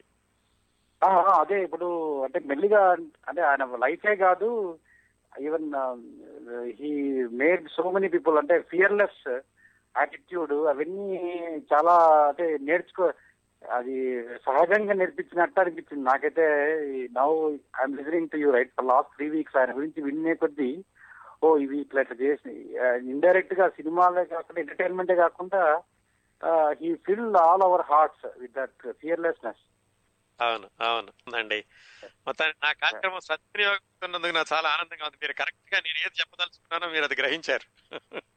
యా అది సార్ యాక్చువల్గా I'm so fan just two incidents Danaveera Shoora కన్నా నేను ఒక ఫిఫ్టీన్ ట్వంటీ టైమ్స్ చూసింటాను. తర్వాత కొండవీటి సింహము సినిమా కోసమని మార్నింగ్ త్రీ అంటే మార్నింగ్ కర్నూలు మాది అది నటరాజ్ థియేటర్లో ఒక రిలీజ్ అయింది. త్రీ నుంచి కూర్చున్న రోజులు కూడా ఉన్నాయి. మార్నింగ్ త్రీ ఓ క్లాక్ వెళ్ళి లైన్లో. సో ఆయన ఒకసారి కర్నూలుకి వచ్చినారు. ఆయన చూద్దామని బాబా అసలు I was waiting for him so many days. అంత మంచి తర్వాత తర్వాత మెల్లిగా తగ్గింది బట్ ఐ వాజ్ సో అంటే యంగ్ ఏజ్లో ఓ my god is my hero life అందుకని అందరూ అన్నారు అని గౌరవంతో పిలిస్తే ఎంటి ఓడు అని ఆప్యాయతతో పిలుచుకునే వాళ్ళు అందరూ యా యా నాకు ఇంట్లో రావు అంటే ఇప్పటికీ ఏమన్నా ఎప్పుడన్నా టైం దొరికినప్పుడు ఆ దారవిన సూర్యకన్నా దుర్యోధన డైలాగ్స్ వింటుంటా. మా ఇంట్లో మా పిల్లలకు కూడా అలవాటు ఎందుకు అంటే మా నాన్నకి ఇష్టం అనేది వాళ్ళకి అర్థమైపోయింది బాగా. అవునండి. ఆయన చెప్తున్నాం కదా ఆ సినిమా యాక్టర్ల క్యాలెండర్లు అన్ని కూడా డ్రాయింగ్ రూమ్లో ఉండేవి. డ్రాయింగ్ రూమ్ నుంచి పూజా గదికి నడిపించినటువంటి ఏకైక నటుడు ఆయన. ఎన్టీ రామారావు కృష్ణుడి ఫోటో పూజా గది పూజా మందిరంలో పెట్టుకుని పూజ చేస్తున్నాడు. ఇప్పటికీ చాలా మంది ఉన్నారండి. అదే అది సార్. గుడి గంటలు కానీ ఆయన మంచి యాక్టింగ్ అంటే బయ గుడి గంటలు తర్వాత రాక్షయ్య పాటలో మన మగవాణ్ణి పలికించే బృందావనం ఆ పాట యాక్టింగ్. అది ఏ. సినిమా తెలియదు. తర్వాత అంటే అంటే అది సాంఘికమైన చిత్రాల్లో కూడా చాలా మంచి యాక్టింగ్ అండి. అది గుడి గంటలు మాత్రం హైలైట్ అండి సార్ నాకు. అంటే భలే ఇష్టం వస్తుంది. అవును. జన్మమెత్తితిరా యా అనుభవించి జన్మం అయితే అది అల్టిమేట్ సినిమా. అంటే మనిషికి సహజంగా ఎంత ఇది అది భలే అంటే please continue next event I want listen Sure. తప్పనిసరిగా. Thank you very much for calling అండి thanks for sharing your. Thanks అండి ఓకే సార్ తర్వాత ఘట్టంలోకి వెళదామండి. ఆ విధంగా వాళ్ళ తమ్ముడిని తీసుకెళ్ళి వాళ్ళ బాబాయ్ గారు సరిగ్గా చూడకపోవడంతో ఆ తమ్ముడు వెనక రావడం వాళ్ళ బాబాయ్ గారు మళ్ళీ వచ్చి ఏంట్రా వచ్చేసామంటే ఈయన వాళ్ళ బాబాయ్ తోటి సవాల్ చేయడం సంవత్సరంలాగా మా తమ్ముడు పెళ్ళి చేస్తాను అని. ఇప్పుడు ఏం జరిగిందంటే సరే ఈయన బిఏ చదువుతున్నాడు వెళ్ళొస్తున్నాడు ఇంట్లో వాళ్ళ నాన్నగారు కష్టపడుతున్నారు ఆ భార్య ఇవన్నీ జరుగుతూ ఉండగా తమ్ముడికి పెళ్ళి చేయాలి కదా బిఏ చదువు చదువుతూ ఉండగానే ఈయన తమ్ముడు పెళ్ళి కోసం సంబంధాలు వెతకడం మొదలు పెట్టారు సంబంధాలంటే ఎలా ఉండేవి ఆ రోజుల్లో? మధ్యవర్తులు ఒకరు చెప్పాలి పలానా ఇంట్లో అబ్బాయి ఉన్నాడని పలానా ఇంట్లో అమ్మాయి ఉందని చెబితే మాట్లాడుకునేవాళ్ళు వీళ్ళని మధ్యవర్తులు అనేవాళ్ళు. చాలా మంది కేవలం పెళ్ళిళ్ళు కుదర్చడానికే ఉండేవాళ్ళు. చాలా మంది వాళ్ళు పెళ్ళిళ్ళు పెళ్ళిళ్ళు చేయడంలో వాళ్ళు చాలా ఆనందం పొందుతూ ఉండేవాళ్ళు. అలాగా కొంతమంది మధ్యవర్తుల ద్వారా ఎన్టీ రామారావు గారికి పెదమద్దాల అని పామూర దగ్గర ఒక ఊరుంది. ఆ ఊరిలో ఒక సంబంధం ఉంది తమ్ముడికి అని తెలిసింది. సరే ఈ ఈ ఈ సంబంధం వెతుకుతూ ఉండగా ఇటు భార్యకి నిండు నెలలు కూడా బసవరామ తారకం గారికి నిండు నెలలు రేపో మాపో ఆవిడ ప్రసవిస్తుంది అన్నట్టుగా ఉంది.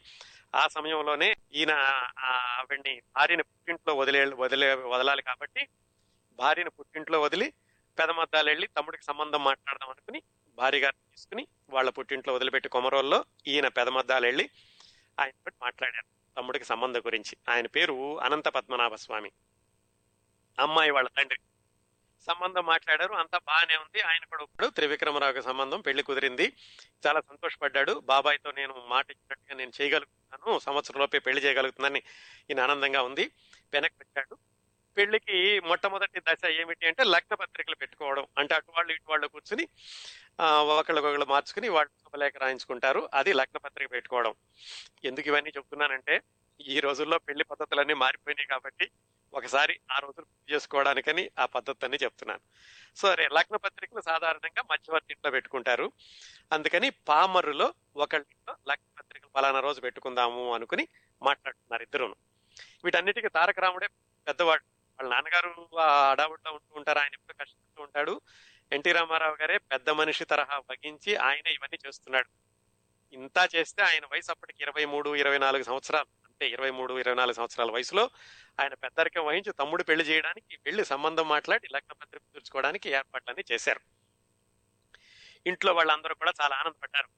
చాలా బాధ్యత తీసుకుంటున్నాడు పెద్ద కొడుకు అన్నందుకు చాలా చేస్తున్నాడు అని. సరే ఆ రోజు వచ్చింది. ఆ రోజుకి ఈ వీళ్ళు పామర్రు వెళ్ళి ఒకళ్ళ ఇంట్లో కూర్చుని వీళ్ళు లగ్న పత్రిక రాసుకోవాలి. సరే రామారావు గారు పంచె కట్టుకున్నాడు చొక్కా వేసుకున్నాడు వెళ్ళారు. పెద్దవాళ్ళందరూ వచ్చారు. వచ్చి మధ్యవర్తులు మధ్యవర్తుల ఇంట్లో కదా అక్కడ కూర్చున్నారు వాళ్ళు భోజనాలు అవి పెట్టారు. పెళ్ళి కూతురు వాళ్ళు రాలేదు. పదకొండు పన్నెండు ఒంటి గంట రెండు గంట రెండు గంటలు అవుతుంది కానీ ఇంకా ఆడపిల్లి వాళ్ళు రాలేదు. వీళ్ళకి అనుమానం వచ్చింది. ఏమైంది? వాళ్ళు ఎందుకు రావట్లేదు? అంతా మాట్లాడుకున్నారు కదా బాగానే ఉంది కదా. సరే మన తారక రాముడికి ఇంకా అనుమానం పెరగడం మొదలుపెట్టింది. ఇది చేసి అనుచి ఆయన అన్నాడు నేను వెళ్ళి మాట్లాడొస్తానండి. ఏమిటి? ఇప్పుడో రావాల్సింది వాళ్ళు. వస్తామని చెప్పారు కూడా ఎందుకు రావట్లేదు? నేను వస్తాను నేను వెళ్ళి మాట్లాడతాను అని ఆయన పెదమద్దాలు వెళ్ళాడు. పెదమద్దాలు వెళ్ళి ఆయన బాగానే ఆహ్వానించాడు రాలుడు రారా అన్నాడు. సరే ఏమండి మరి వస్తాను లగ్న పత్రిక ఇంకా రాలేదు ఏమిటి అంటే ఆ ఏమి లేదు బాబు కొంచెం ఆలోచిస్తున్నాము అదే ఆస్తిపాస్తుల గురించి మాట్లాడుకోవాలి కదా. అదేంటి చెప్పాను కదా మీకు ముందేను మాకు మూడు ఎకరాల పొలం ఉంది. మేమేం దాచలేదు కదా. అంటే ఆ కరెక్టే బాబు చెప్పావు నువ్వు. కానీ మేము మళ్ళీ మళ్ళీ ఆలోచించాము దాని గురించాను అదే ఆలోచిస్తున్నాం. ఏమిటి మీ ఆలోచన అని అడిగాడు ఈయన. అదే మరి మీకు మూడు ఎకరాల పొలం ఉంది. మూడు ఎకరాలంటే మీరు ఇద్దరు అన్నదమ్ములు చెరొక ఎకరంన్నర వస్తుంది. మరి మా అమ్మాయి ఏం సుఖపడుతుంది? ఎకరంన్నర ఆస్తున్నటువంటి కుర్రాన్ని చేసుకుని అని ఆయన ఇంకా నాన్చడం మొదలు పెట్టాడు ఈయనకి అర్థం కాలేదు ఏమిటి ఈ విషయం ఏమిటో చెప్పండి అంటే అంత ఆస్తి తక్కువ అయితే మాకు అంత మా వాళ్ళందరూ వెనక లాగుతున్నారు అని ఆయన చెప్పాడు. అని ఈయన అన్నాడు.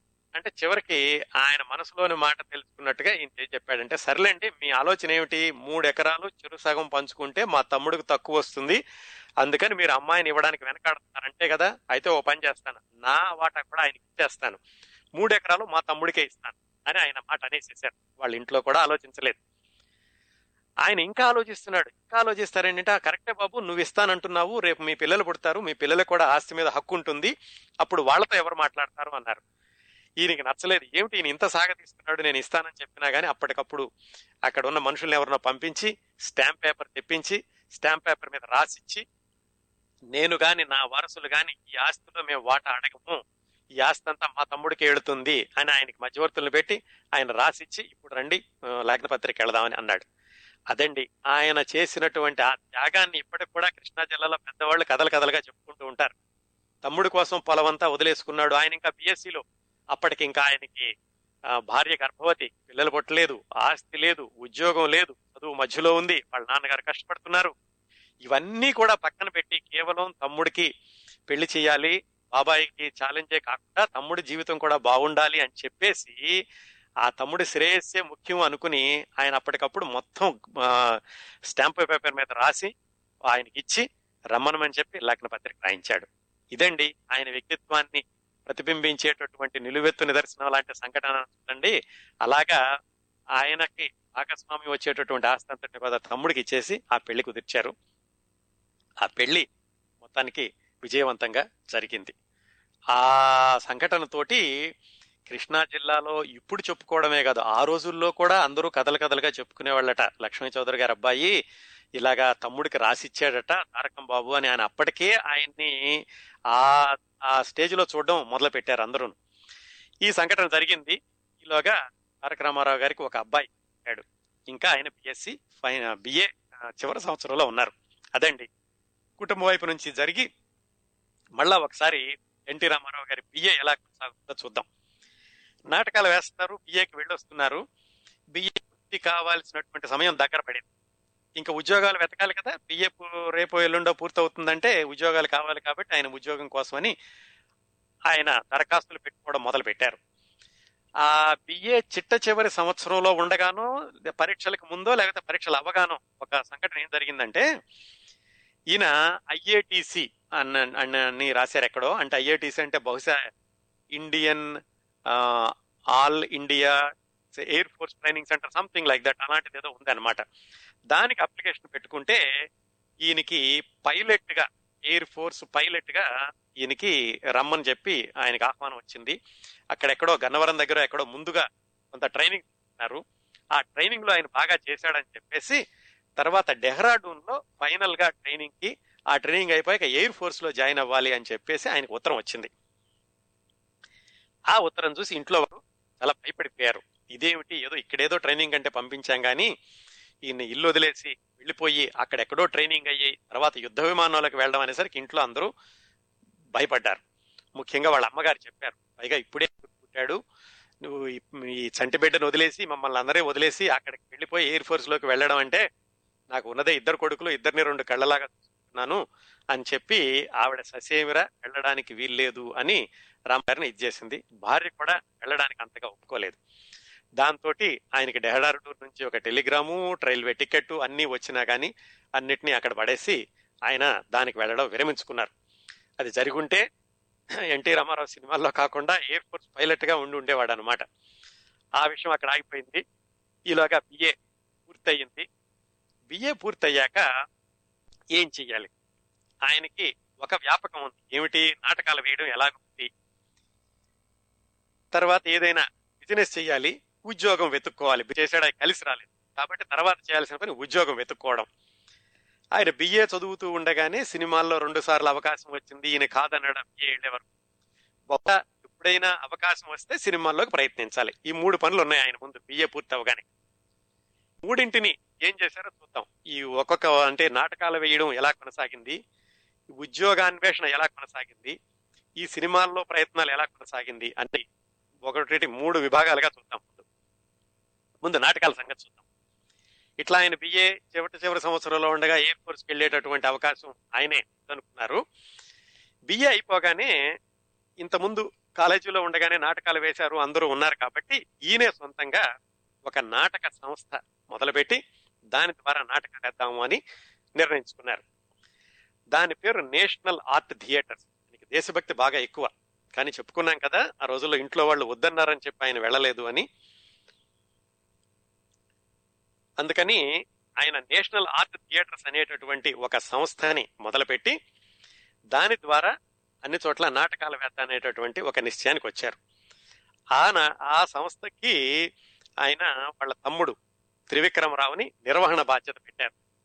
అలాగే వీళ్ళకి వరుసకి బావుమరిది అవుతాడు అట్లూరు పుండరీకాక్షయ్య గారని ఆయన్ని దీని మొత్తానికి నాటక కార్యక్రమాలను చూడడానికి ఆయన్ని పెట్టారు. ఈయనతో పాటుగా చదువుకున్నారు కదా జగ్గయ్య గారు. అప్పటికి ఆయన చదువు అయిపోయాక వాళ్ళ ఊరు దుగ్గిరాల వెళ్ళి తెనాల దగ్గర అక్కడ ఆయన తెలుగు మేస్టర్ పని చేసుకుంటున్నాడు.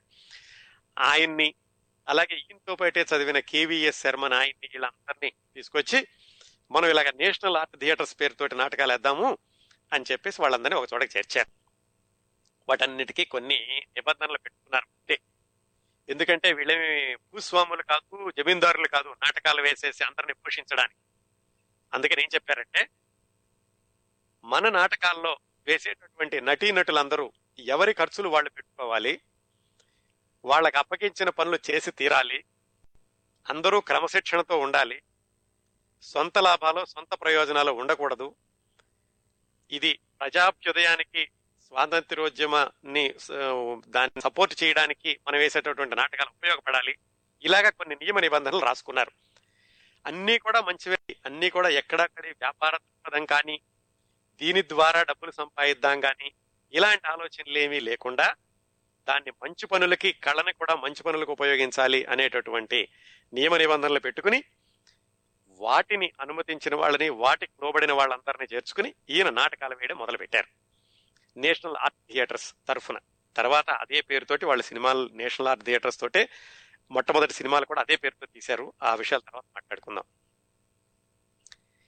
ఆ రోజుల్లో నాటకాలు వేయాలంటే విజయవాడలో వెలిదండ్ల గ్రంథాలయం రామ్మోహన గ్రంథాలు రామ్మోహన్ లైబ్రరీ వెలిదండ్ల లైబ్రరీ అని ఉండేవి. అక్కడ నాటకాలు వేయడానికి ఖర్చు ఎంత అయ్యేదో తెలుసా అండి? కరెంటు ఖర్చు రూపాయి ఎనభై పైసలు. ఈ ఫ్లయర్స్ అంటే కరపత్రాలు వేయాలిగా వాటికి రూపాయి ఇరవై పైసలు. అంటే మూడు రూపాయలు ఉంటే నాటక ప్రదర్శన అయిపోయేది. ఎందుకంటే నటీనటులు ఎవరి డబ్బులు వాళ్ళే పెట్టుకుంటారు కదా? ఎవరి డబ్బులు వాళ్ళే పెట్టుకుంటారు ఎవరి మేకప్ వాళ్ళే తెచ్చుకుంటారు ఎవరి దుస్తు వాళ్ళే తెచ్చుకోవాలి. వీటన్నిటితో మూడు రూపాయలు ఉంటే ఒక నాటకం వేసేసేవాళ్ళు. ఆ విధంగా ఈయన చాలా నాటకాలను కొనసాగించారు ఈ నేషనల్ ఆర్ట్ థియేటర్స్ తరఫున. ఒకసారి వేనరాజు విప్లవం అనేటటువంటి నాటకం వేస్తుంటే దాంట్లో వేనరాజు గానేమో ఎన్టీ రామారావు గారు భృగు మహర్షిగానేమో జగ్గయ్య గారు వేస్తున్నారు. అందులో దుష్టకర్మ అని ఒక పాత్ర ఉంది. దాన్ని కేవీఎస్ శర్మ అని ఆయన వేశారు. ఆయన తర్వాత సినిమాల్లో చిన్న చిన్న పాత్రలు వేశారు కేవీఎస్ శర్మ గారు. మరి రాజు వేషం అంటే బాగా మంచి సిల్క్ పంచ కట్టుకోవాలి కదా. ఇంతకుముందు అనుకున్నట్టుగా వీళ్ళకి డబ్బులు లేవు. డబ్బులుండి నాటకాలు వేస్తున్నటువంటి పరిస్థితి కాదు. అందుకని డబ్బులు లేవు. మరి సిల్క్ పంచి కావాలంటే ఏం చేయాలని వాళ్ళ అమ్మగారిని అడగకుండా ఒక జరీ చీర తీసుకు ఆ జరీ చీరనే పంచి కింద కట్టుకున్నాడు ఈయన. తీరా చూస్తే ఆ నాటకం వేసే రోజున ఎదురుగుండా ప్రేక్షకుల్లోనే వాళ్ళ అమ్మగారు ఉన్నారు. ఇదంతా ఈయన చూశాడు వాళ్ళ అమ్మగారిని చూసి ఈయన కాళ్ళు పండగడం మొదలుపెట్టినాయి. ఇది వెళ్ళగానే మళ్ళీ ఆవిడ ఏముంటుందో ఏమిటో తెలియకుండా ఆవిడ చీర తీసుకొచ్చేసి నేను పంచి కింద కట్టుకున్నాను అని. మొత్తానికి నాటకం అయితే విజయవంతంగా నడిచింది. వాళ్ళ అమ్మగారి ఇంటికి వెళ్ళాక తిట్టలేదు సరికదా? సరేరా బాబు ఈ పంచి నువ్వే ఉంచేసుకో ఈ చీర నువ్వు పంచిగా వాడుకో మిగతా నాటకాలకు కూడా అని చెప్పి ఆవిడిచ్చారు. ఇదంతా పంతొమ్మిది వందల నలభై ఏడు ప్రాంతాల్లో జరిగిందండి. ఆ విధంగా ఆయన నాటకాలు కొనసాగుతున్నాయి. బిఏ అయిపోయాక ఇంకా రెండో వ్యాపకం ఉద్యోగాలు వెతకడం అనుకున్నాం కదా ఆ ఉద్యోగాలు వెతికేటటువంటి వ్యాపకం కొనసాగిందో చూద్దాం. ఒకసారి ఒకవైపు నాటకాలు వేస్తూనే ఉద్యోగ ప్రయత్నాలు మాత్రం మానలేదు. ఈయన బిఏ అవ్వగానే ఈయనకి ఎస్ఐ పోస్టులు సబ్ ఇన్స్పెక్టర్ పోస్టులకి ప్రకటన కనపడింది. సబ్ సబ్ ఇన్స్పెక్టర్ పోస్టులకి ఈయన దరఖాస్తు పెట్టారు ఇంటర్వ్యూ కూడా వెళ్ళారు. కాకపోతే ఏంటి ఇంటర్వ్యూలో వాళ్ళు ఏమన్నారంటే ఈయన పర్సనాలిటీ చూసి వాళ్ళు చాలాగా సంతోషపడ్డారు మంచి పర్సనాలిటీ ఉంది ఎస్ఐకి సరిపోతాడని. కాకపోతే ఇంటర్వ్యూలో ప్రశ్నలు అడగడం మొదలు పెట్టాక ఈయనకి ఇంగ్లీషు అంత ఎక్కువగా రాదు. ఇంగ్లీష్ పరిజ్ఞానం లేదు కాబట్టి ఈయన ఇంటర్వ్యూలో సెలెక్ట్ చేయడం లేదు అన్నారు. ఆయన చాలా బాధపడ్డారు. ఇంత చిరచివరి వరకు వెళ్ళి ఈ ఇంగ్లీష్ రాకపోవడం వలన సెలెక్ట్ కాలేదా అని. సరే వచ్చాక మళ్ళీ పట్టుదల అయితే ఎలాగ ఉంది కదా? మళ్ళా పట్టుదల పట్టుదలతోటి మళ్ళా ఈ నాటకాలు వేస్తూనే ఇంగ్లీష్ నేర్చుకున్నారు. ఇంగ్లీష్ మీద బాగా పట్టు సాధించారు. పట్టు సాధించి మళ్ళీ అప్లై చేశారు. మళ్ళీ అప్లై చేసినప్పుడు ఈసారి కూడా ఇంటర్వ్యూకి వెళ్ళారు. ఇంటర్వ్యూ బాగానే జరిగింది. ఈయన ఫలితాల కోసం చూస్తూ ఉండగా ఒకరోజు వాళ్ళ గారింటికి వెళ్ళారు. వాళ్ళ మామగారింటికి వెళ్ళినప్పుడు వాళ్ళ మామగారు అడిగారు ఏమిటి అల్లుడి గారు ఏం చేస్తున్నారంటే ఇలా ఎస్ఐ పోస్టులకు అప్లై చేశాను ఇంటర్వ్యూ కూడా వెళ్ళాను బాగానే చేశాను అని. వాళ్ళ మామగారికి ఎవరో చెప్పారు ఈ ఎస్ఐ పోస్టు ఇంటర్వ్యూలు ఎంత బాగా చేసినా కానీ రికమెండేషన్ కానీ లంచం కానీ ఉంటే కానీ ఆ పోస్ట్ రాదు అని. అప్పటి నుంచి ఉన్నాయండి ఇవన్నీ కూడా ఒకళ్ళతో చెప్పించుకోవడం రికమెండేషన్ చేయడం లేకపోతే లంచాలు ఇవ్వడం అనేది ఎప్పటి నుంచో ఉంది. ఆయన ఏమన్నారంటే సరే అల్లుడు గారు మీరు ఎంత బాగా చేసినా కానీ ఇది ఉద్యోగం రావడం అనేది కొంచెం కష్టం. అందుకని ఏం చేద్దామంటే నేను సహాయం చేస్తాను. ఎవరో ఒకళ్ళని పట్టుకుని వాళ్ళకి ఎలాగోలాగా లంచం ఎలా ఇవ్వాలో నేను కనుక్కుంటాను. లంచం ఇప్పేసి ఉద్యోగం తెప్పించుకుందామని రామారావు గారు దానికి ససేమిరా వద్దన్నారు. అలా ఉద్యోగం అయితే వద్దండి. లంచాలు ఇచ్చి తెచ్చుకునే ఉద్యోగం అయితే అసలు వద్దు. అలాంటి పనులు మనం చెయ్యొద్దు అని నేను వాళ్ళ మామగారికి గట్టిగా చెప్పాను అయితే ఆయన ఏమన్నారంటే సరే బాబు అయితే లంచాలు అయితే వద్దు కానీ ఒక పని చేద్దాం. ఎన్జి రంగా అని ఒక రాజకీయ నాయకుడు ఉన్నాడు. ఆయన సొంతగా పార్టీ కూడా పెట్టారు రాజకీయ పార్టీ. జస్టిస్ పార్టీ అంటారు దాన్ని. ఆయనకి తెలియని ఒక ఆయన ఉన్నాడు ఇక్కడ మన దగ్గర పంగనామాల రాఘవయ్య గారని నాకు బాగా తెలుసు. ఈయన ఎన్జి రంగా గారికి తెలుసు. ఓ పని చేద్దాం. ఈ పంగనామాల రాఘవయ్య గారిని పంపిస్తాను. నువ్వు ఆయన కలిసి మద్రాసు వెళ్ళి రంగా గారిని కలిసి ఎవరితోనైనా ఒక మాట చెప్పించమని అడగండి. ఇందులో తప్పు లేదు కదా ఇందులో డబ్బులు ఇవ్వడం కాదు కదా ఊరికి ఒక మాట చెప్పడం తెలిసిన వాళ్ళతోటి. అంటే ఆయనకి ఇష్టం లేకపోయినా కానీ సరే పెద్ద ఆయన చెప్తున్నారు కదా అని ఎన్టీ రామారావు దానికి చెప్పుకుని ఈ పంగనామాల రాఘవయ్య గారిని తీసుకుని మద్రాసు వెళ్ళారు. ఎందుకు? ఎన్జీగా గారు ఎన్జీ రంగారావు గారితో మాట్లాడి ఎవరితోనైనా సిఫార్సు చేయించి ఈ సబ్ ఇన్స్పెక్టర్ ఉద్యోగం వచ్చేలాగా చూసుకుందాము అని మద్రాసు వెళ్ళారు. వెళ్ళడం అయితే వెళ్ళారు. ఈ పంగనామాల రాఘవయ్య గారు ఎన్జీ గారికి బాగా ఫ్రెండ్ కదా. ఆయన కలిసి చెప్పారు. ఇదిగో కుర్రాడు నిమ్మకూరు. పెళ్ళయింది ఒక పిల్లడు కూడా ఉన్నాడు బిఏ పాస్ అయ్యాడు. ఉద్యోగానికి కూడా వెళ్ళాడు. మరి మీరు ఏదైనా ఒక మాట చెప్తే ఎవరితోనైనా కొంచెం తొందరగా ఉద్యోగం ఈయనకు వస్తుంది అంటే ఆయన లేచాడు లేచాడు. ఏమిటి కుర్రాడు అసలు బ్యాక్గ్రౌండ్ ఏమిటి అని అడిగాడు. వాళ్ళ వ్యవసాయదారులు అని చెప్పారు మరి ఎందుకు శుభ్రంగా వ్యవసాయం చేసుకోక ఉద్యోగాలు వెనకాల పెట్టడం అన్నాడు లేదండి వీళ్ళకి కూడా లేదు ఎక్కువ. ఎకరాలే ఉంది చాలా కష్టపడుతున్నారు. ఉద్యోగం వస్తే కా సుఖంగా ఉంటుంది అంటే ఆయన ససేమిరా ఒప్పుకోలేదు. రైతు కుటుంబంలో నుంచి ఉద్యోగం చేయడం ఏమిటి? ఆస్తి లేకపోతే కౌలుకైనా చేసుకోవాలి. శుభ్రంగా వెళ్ళిపోయి మీరు వ్యవసాయం చేసుకోమని చెప్పండి అని ససేమిరా ఆయన రికమెండేషన్ చేయడానికి ఒప్పుకోలేదు. రామారావు గారికి కొంచెం బాధ వేసింది. ఇదేమిట్రా బాబు ఇంత దూరం వస్తే ఇలా అన్నాడు అని తీసుకెళ్ళిన ఆయన ఇంకా బాధపడి ఆయన చెప్పాడు తారకం బాబు నేను ఇలా అవుతుంది అనుకోలేదు ఈయన ఏదో మనకి సహాయం చేస్తాడు అనుకున్నాను ఈయన చివరికి ఈయన మనకి ఒట్టి చేయి చూపించాడు సర్లే ఏం చేద్దాం పదా అని చెప్పేసి వెనక్కి చెప్పారు ఆ విధంగా రెండోసారి ఎస్ఐ పోస్ట్ కూడా ఆయనకి రాలేదు. రెండోసారి ఎస్ఐ పోస్ట్ రాలేదు. ఇటువైపు ఈయన చేయడానికి మాత్రం ఉద్యోగ ప్రయత్నం మాత్రం మానలేదు. ఈ ఉద్యోగ ప్రయత్నాలు ఇలా ఉండగా ఈయన నాటకాలు వేస్తున్నారని చెప్పాం కదా నాటకాలు వేస్తున్నప్పుడు ఒక సంఘటన జరిగింది. అది ఈయన ఎన్టీ రామారావు గారిని మద్రాసు వెళ్ళడానికి పునాది వేసినటువంటి సంఘటన ఏం జరిగిందంటే ఈయన విజయవాడలో ఒక నాటకం వేస్తున్నప్పుడు చేసిన పాపం అనేటటువంటి నాటకం వేస్తున్నప్పుడు చూశారు కొంతమంది. ఆ నాటకాలని చూడడానికి అప్పట్లో ఏంటంటే మద్రాసు నుంచి సినిమా వాళ్ళని తీసుకొచ్చేవాళ్ళు వీళ్ళ నాటకాలకి. ఆ నాటకాలకి సినిమా వాళ్ళు చూసినప్పుడు ఇందులో మంచి వాళ్ళు ఉంటే కనుక వాళ్ళని సినిమాల్లోకి తీసుకెళ్తూ వాళ్ళు. సో ఈయన ఈ చేసిన పాపం అనే నాటకం వేస్తున్నప్పుడు చూసి చూసిన వాళ్ళల్లో ఎల్వి ప్రసాద్ గారు ఉన్నారు. ఎల్వి ప్రసాద్ గారు అంటే ఆ రోజుల్లో దర్శకుడు నటుడు కూడా. తర్వాత రోజుల్లో చాలా మంచి సినిమాలు తీసి ఇప్పుడు ప్రసాద్ ల్యాబ్స్ అని హైదరాబాద్ ప్రసాద్ హై హాస్పిటల్ అని చూడండి వీటన్నిటికీ మూలపురుషుడు అక్కినేని లక్ష్మీ వరప్రసాద్ ఆయన పేరు. ఆయన జీవితం చాలా స్ఫూర్తిదాయకంగా ఉంటుంది. దాని గురించి తర్వాత మనం రాబోయే వారాల్లో మాట్లాడుకుంటాం ఆ ఎల్వి ప్రసాద్ గారికి ఒక పెద్ద రికార్డు కూడా ఉందండి. హిందీ తెలుగు తమిళ్ మొట్టమొదటి టాకీ సినిమాలు అంటే మొట్టమొదటి మాట్లాడే సినిమాలు మూడు భాషల్లోనూ కూడా ఆయన వేషం వేశారండి అప్పట్లో. అంటే తెలుగులో మొట్టమొదటి టాకీ భక్తపల వేషం వేశారు హిందీలో మొట్టమొదటి టాకీలో వేశారు తమిళ్ళో మొట్టమొదటి టాకీలో వేశారు. అంత ఆయన కూడా చాలా కష్టపడి పైకి వచ్చారు ఆ ఎల్వి ప్రసాద్ గారు. దర్శకుడిగా మారి సినిమాలకి దర్శకత్వం చేస్తున్న రోజుల్లో ఇలా ఎన్టీ రామారావు గారి నాటకం చూడటం చూసి కుర్రాడు బాగుంది అనుకోవడం మధ్యలో ఎవరో కూడా చెప్పడంతో ఈయన్ని మొత్తానికి ఆయన నాటకాలు వేసేట ఆయన నాటకాలు చూడటానికి వెళ్ళినటువంటి గుడివాడ తెనాలి రమ్మని తెనాలిలో ఈయనకి ఫోటోలు తీయించి ప్రాథమికంగా చూసి బాగానే ఉన్నాడని చెప్పి సరే అబ్బాయి నువ్వు మద్రాసురా మద్రాసు వస్తే నీకు స్క్రీన్ టెస్ట్ చేస్తాము అని చెప్పారు. చెబితే ఈయన ఈయన ఏం చెప్పారంటే మరి మద్రాసు వెళ్ళడానికి ఖర్చులైనా కావాలి కదా ఇంతకుముందు ఒకసారి అయితే ఆయన ఎవరు రాఘవయ్య గారిని తీసుకు వెళ్ళొచ్చారు కానీ ఈయనకి వెళ్ళడానికి ఖర్చులు కావాలి కదా రాను పోను ప్రయాణ వస్తానండి అని చెప్పారు. సరే ఆయన ఎల్వి ప్రసాద్ గారు డబ్బులు పంపించారు. ఈయన స్క్రీన్ టెస్ట్ కోసమని మద్రాసు వెళ్ళారు. మద్రాసు వెళ్ళినప్పుడు ఈయన స్క్రీన్ టెస్ట్ కోసం ఈయన్ని రైల్వే స్టేషన్లో రిసీవ్ చేసుకుని స్క్రీన్ టెస్ట్కి తీసుకెళ్ళిన మనిషి ఎవరు అంటే తర్వాత రోజుల్లో తాతా మనోడు లాంటి సినిమాలు తీసిన కె రాఘవ అని ఆయన అప్పట్లో ఆయన వీళ్ళందరికీ సహాయకుడిగా పనిచేస్తుండేవాడు ఆయన వచ్చి ఎన్టీ రామారావు గారిని తీసుకుని మొత్తానికి స్క్రీన్ టెస్ట్ తీసుకెళ్ళారు. తీసుకెళ్తే స్క్రీన్ టెస్ట్ బాగానే అయ్యింది. అయిపోయాక ఆయన దగ్గర వెంటనే వేషం ఇవ్వడానికి ఏమి సినిమాలు లేవు. అయితే కుర్రాడు బాగున్నాడు వద్దని చెప్పి ఆయన వెళ్ళారు. వెళ్ళి అప్పటికి ద్రోహి అనే సినిమాకి దర్శకరిస్తున్నారు ఎల్వి ప్రసాద్ గారు. స్క్రీన్ టెస్ట్ అయిపోయాక సరే బాబు వెళ్ళిరా. మనం ఏమైనా అవకాశం వస్తే చెబుతానులే అన్నారు ఆయన. అంతేగాని వెంటనే అవకాశం ఇవ్వలేదు. సరే స్క్రీన్ టెస్ట్ అయిపోయింది ఈయన వెనక్కి వచ్చేసారు వెనక్కి వచ్చేసి ఆ విషయం మర్చిపోయారు. ఈయన ఉద్యోగ ప్రయత్నాల్లో ఈయన ఉన్నారు మళ్ళా. ఈ ఉద్యోగ ప్రయత్నాలు ఎలా కొనసాగుతూ ఉండగా ఈయనకి గుంటూరులో సబ్ రిజిస్ట్రార్ ఆఫీసులో ఉద్యోగం వచ్చింది సబ్ రిజిస్ట్రార్గా.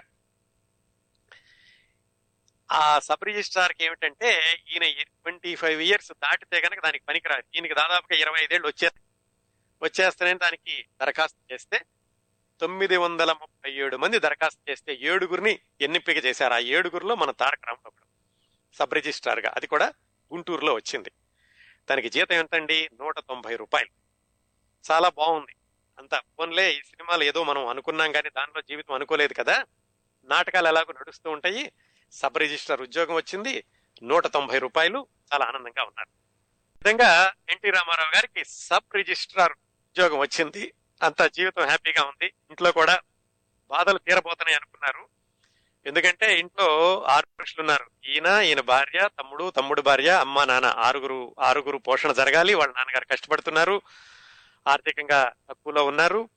ఆ ఈయన ఉద్యోగం కోసం వెతుకుతున్నారు నాటకాలు వేస్తున్నారు. ఈ సమయంలో గవర్నమెంట్ ఉద్యోగం రావడం అంటే చాలా ఆనందం ఆయనకి. అందుకని అంతా చక్కగా హ్యాపీగా జరుగుతోంది అని ఈయన సబ్ రిజిస్టర్ ఉద్యోగానికి వెళ్ళారు. గుంటూరు వెళ్ళి రావడం మొదలు పెట్టారు అక్కడ కూడా చాలా నిజాయితీగా ఉంటూ ఉండేవాడు ఇలా ఉండగా ఈయన సబ్ రిజిస్ట్రార్ ఉద్యోగంలో చేరి ఆ ఉద్యోగం చేస్తూ ఉండగా మద్రాసు నుంచి ఒక ఉత్తరం వచ్చింది. ఎక్కడి నుంచి వచ్చింది ఆ ఉత్తరం? ఎల్వి ప్రసాద్ గారు రాశారు. అబ్బాయి నేను మన దేశం అనేటటువంటి ఒక సినిమా తీస్తున్నాను. దాంట్లో ఒక చిన్న పాత్ర ఉంది అని.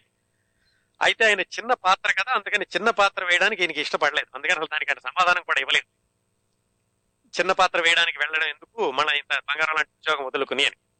మళ్ళా కొన్ని రోజుకి ఇంకో లెటర్ వచ్చింది. ఆ లెటర్లో ఏముందంటే బిఏ సుబ్బారావు అనే ఆయన పల్లెటూరి పిల్ల అనే సినిమా తీస్తూ ఆ సినిమాలో నీకు హీరో వేషం ఇస్తానన్నారు మరి నువ్వు మద్రాసు రా అని చెప్పేసి ఎల్వి ప్రసాద్ గారు ఒక లెటర్ రాశారు. అది ఈయన కొంచెం ఈయన ఆలోచన పునరాలో ఈయన్ని పునరాలోచించుకునేటట్టుగా చేసింది. హీరో వేషం అంటున్నారు. బిఏ సుబ్బారావు గారు కొత్త దర్శకుడట హీరో వేషం అంటే ఈయన కొంచెం లాగాడు. సరే ఆ లెటర్ చూసిన మిత్రులు కూడా అందరూ కూడా నువ్వు వెళ్ళు వెళితేనే బాగుంటుంది హీరో వేషం అంటున్నారు కదా అని వాళ్ళు కూడా ప్రోత్సాహపరిచారు. ఈయన ఎటు తెలుసుకోలేకపోయాడు. ఎందుకంటే ఒకవైపు గవర్నమెంట్ ఉద్యోగం ఇప్పుడే వచ్చింది ఇరవై ఐదు సంవత్సరాలు. ఇప్పుడే బాధలు తీరిపోయేటటువంటి పరిస్థితి వస్తుంది చాలా కష్టపడ్డారు. ఇలాంటి సమయంలో గవర్నమెంట్ ఉద్యోగం మానుకుని వెళ్ళడమా అనేది ఈయన కొంచెం సంశయంగా ఉండింది. సంశయంగా ఉండగా మిత్రులందరూ బాగా పోరు చెప్పారు. లేదు నువ్వు వెళితేనే బాగుంటుంది హీరో వేషం కదా అని. ఈయన కొంచెం అటు ఇటు ఊగేసలాడుతూ ఉండగా ఇంట్లో ఈయన సంప్రదించారు. ఇంట్లో సంప్రదిస్తే ఎలా వెళ్ళమని చెప్తారు వాళ్ళు? ఇటు పరిస్థితులు వెళ్ళమని చెప్పలేరు. ఎందుకంటే సినిమా అంటే సినిమాలో వెళతారు. ఏమవుతుందో తెలియదు ఎవరో ఒక ఆయన హీరో వేషం వేస్తానన్నాడు. ఇలా వెళ్ళాక అక్కడ ఏమవుతుందో తెలియదు ఒక సినిమాలో హీరో వేషం వెళ్ళిన తర్వాత ఏం జరుగుతుందో తెలియదు ఈ ఆలోచనలన్నీ ఎవరికైనా ఉంటాయి కదా. పైగా అసలే ఆర్థిక ఇబ్బందుల్లో ఉన్నవాళ్ళు చిక్కిపోయి ఉన్నవాళ్ళు అలాంటి పరిస్థితులు ఎట్టి పరిస్థితుల్లో ఒప్పుకోరు. ఇంతకుముందు డెహ్రాడూన్లో ఉద్యోగం వచ్చిందంటే వస్తుందంటేనే పంపించలేదు. అలాంటిది మద్రాసు వెళ్ళమని ఎలా చెప్తారు? సహజంగానే ఇంట్లో వాళ్ళందరూ కూడా మద్రాసు వద్దు ఏమొద్దు చక్కటి ఉద్యోగం నిన్నగాక మొన్న వచ్చింది ఈ ఉద్యోగం చేసుకో అని చెప్పారు. భార్య గారికి కూడా ఇష్టం లేదు. ఎందుకంటే అప్పుడే చిన్నపిల్లడు పసిపిల్లడు ఉన్నాడు. ఈ సమయంలో భార్యాబిడ్డలను వదిలేసి తల్లిదండ్రులను వదిలేసి తమ్ముడిని మరదలను వదిలేసి ఈయన ఒక్కడే మద్రాసు వెళ్ళి ఆ అవకాశం ఏమిటో ఎప్పుడు వస్తుందో ఎంతకాలం ఉంటుందో తెలియదు ఇలాంటి పరిస్థితుల్లో అందరూ వద్దన్నారు. ఈయనకి ఎందుకో గాని పట్టుదల మొత్తానికి ఎలాగైతే వెళ్ళి ఏమైనా అదృష్టాన్ని పరీక్షించుకోవాల్సిందే అని నిర్ణయం తీసుకున్నారు. లేకపోతే ఇంతకుముందు రెండు మూడు సార్లు కుటుంబంలో చెప్పిన వాళ్ళ వాళ్ళ యొక్క ఆ ఒత్తిడికి లొంగిపోయారు. మొట్టమొదట్లో వాళ్ళ అమ్మగారు ఒకసారి రాజకీయాల్లోకి వెళతానంటే వద్దు అన్నారు. స్వాతంత్రోద్యమంలోకి వెళతానంటే వద్దు అని ఆపేశారు. తర్వాత డెహ్రాడూన్లో ఎయిర్ ఫోర్స్లో వచ్చిందంటే వద్దు అంటే కూడా వాళ్ళ మాట్లాడు మరి ఈసారి కూడా సహజంగా వాళ్ళ మాటలు వినాల్సింది. కాకపోతే మనకు ఒక మాట ఉందండి.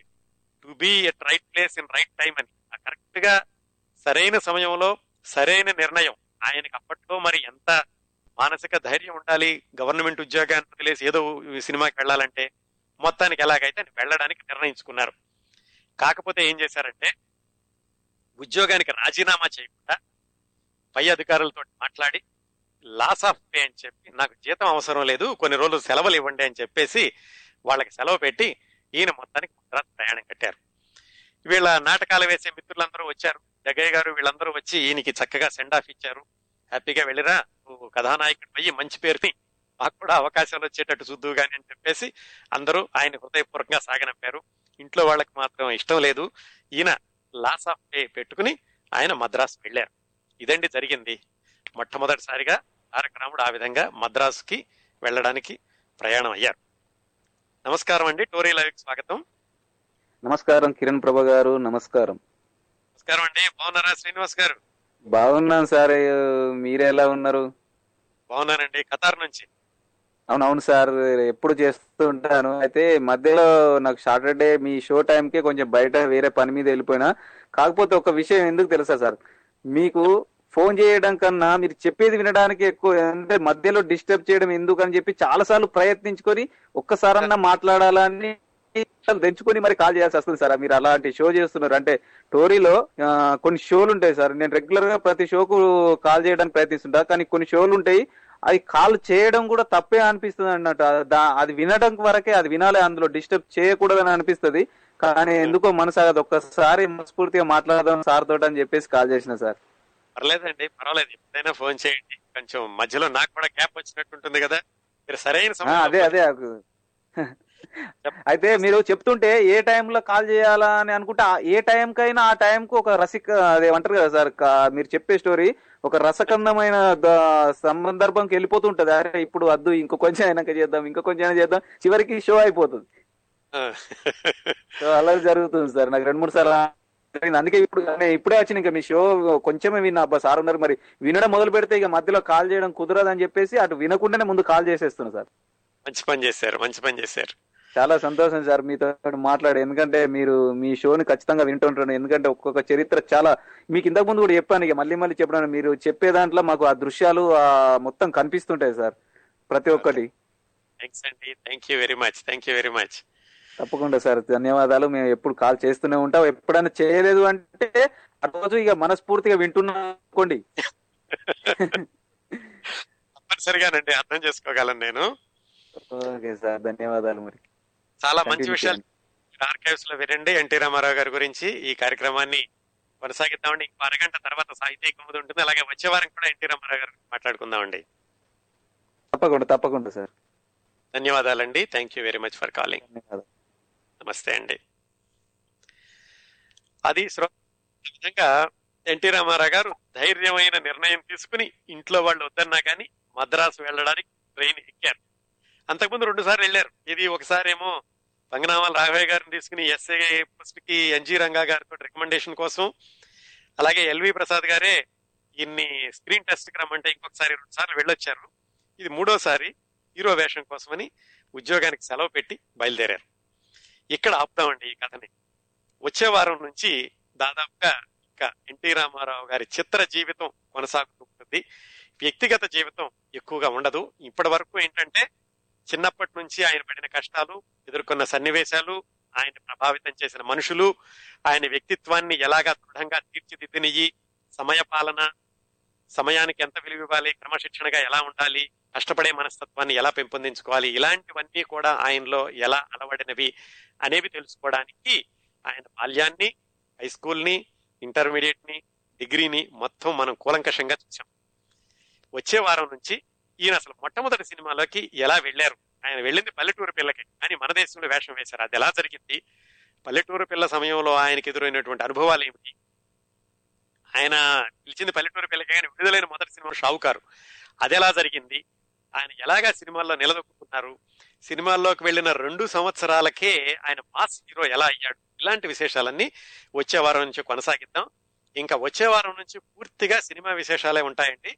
ఎన్టీ రామారావు గారి రకరకాల సినిమాలు అలాగే ఎన్టీ రామారావు గారిని సినిమాల పాత్రల దృష్ట్యా ఆయన్ని విభిన్న కోణాల్లో ఎలాగా మనం ఇలాంటి విశ్లేషణల్ని వచ్చే వారం నుంచి కొనసాగుతుంది.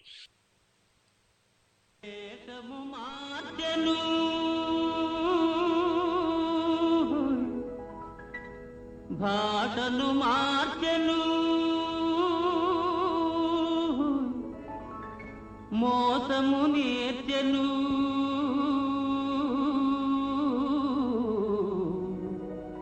అసలు తానే మారెను. అయినా మనిషి మా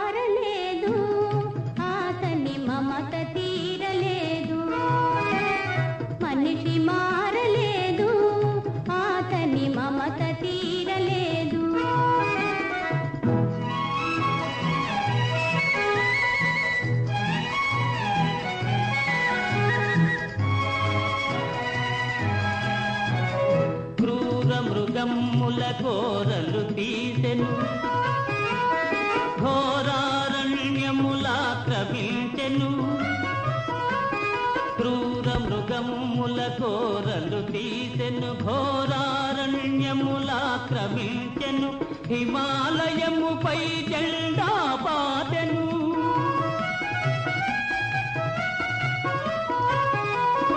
హిమాలయముపై జెండా పాతెను ఆకాశంలో షికారు చేసెను.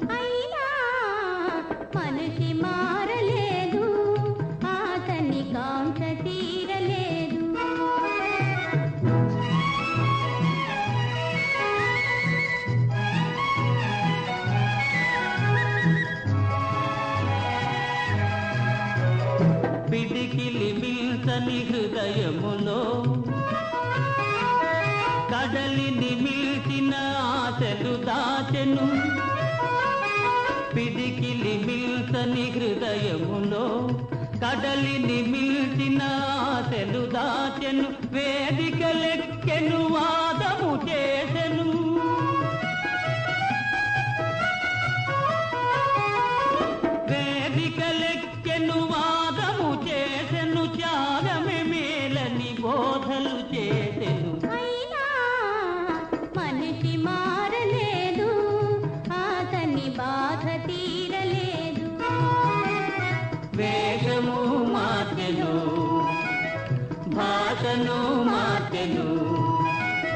మోసమునే తెను తలలే మార్చెను. అయినా మనిషి మారలేదు ఆతని మమత తీరలేదు.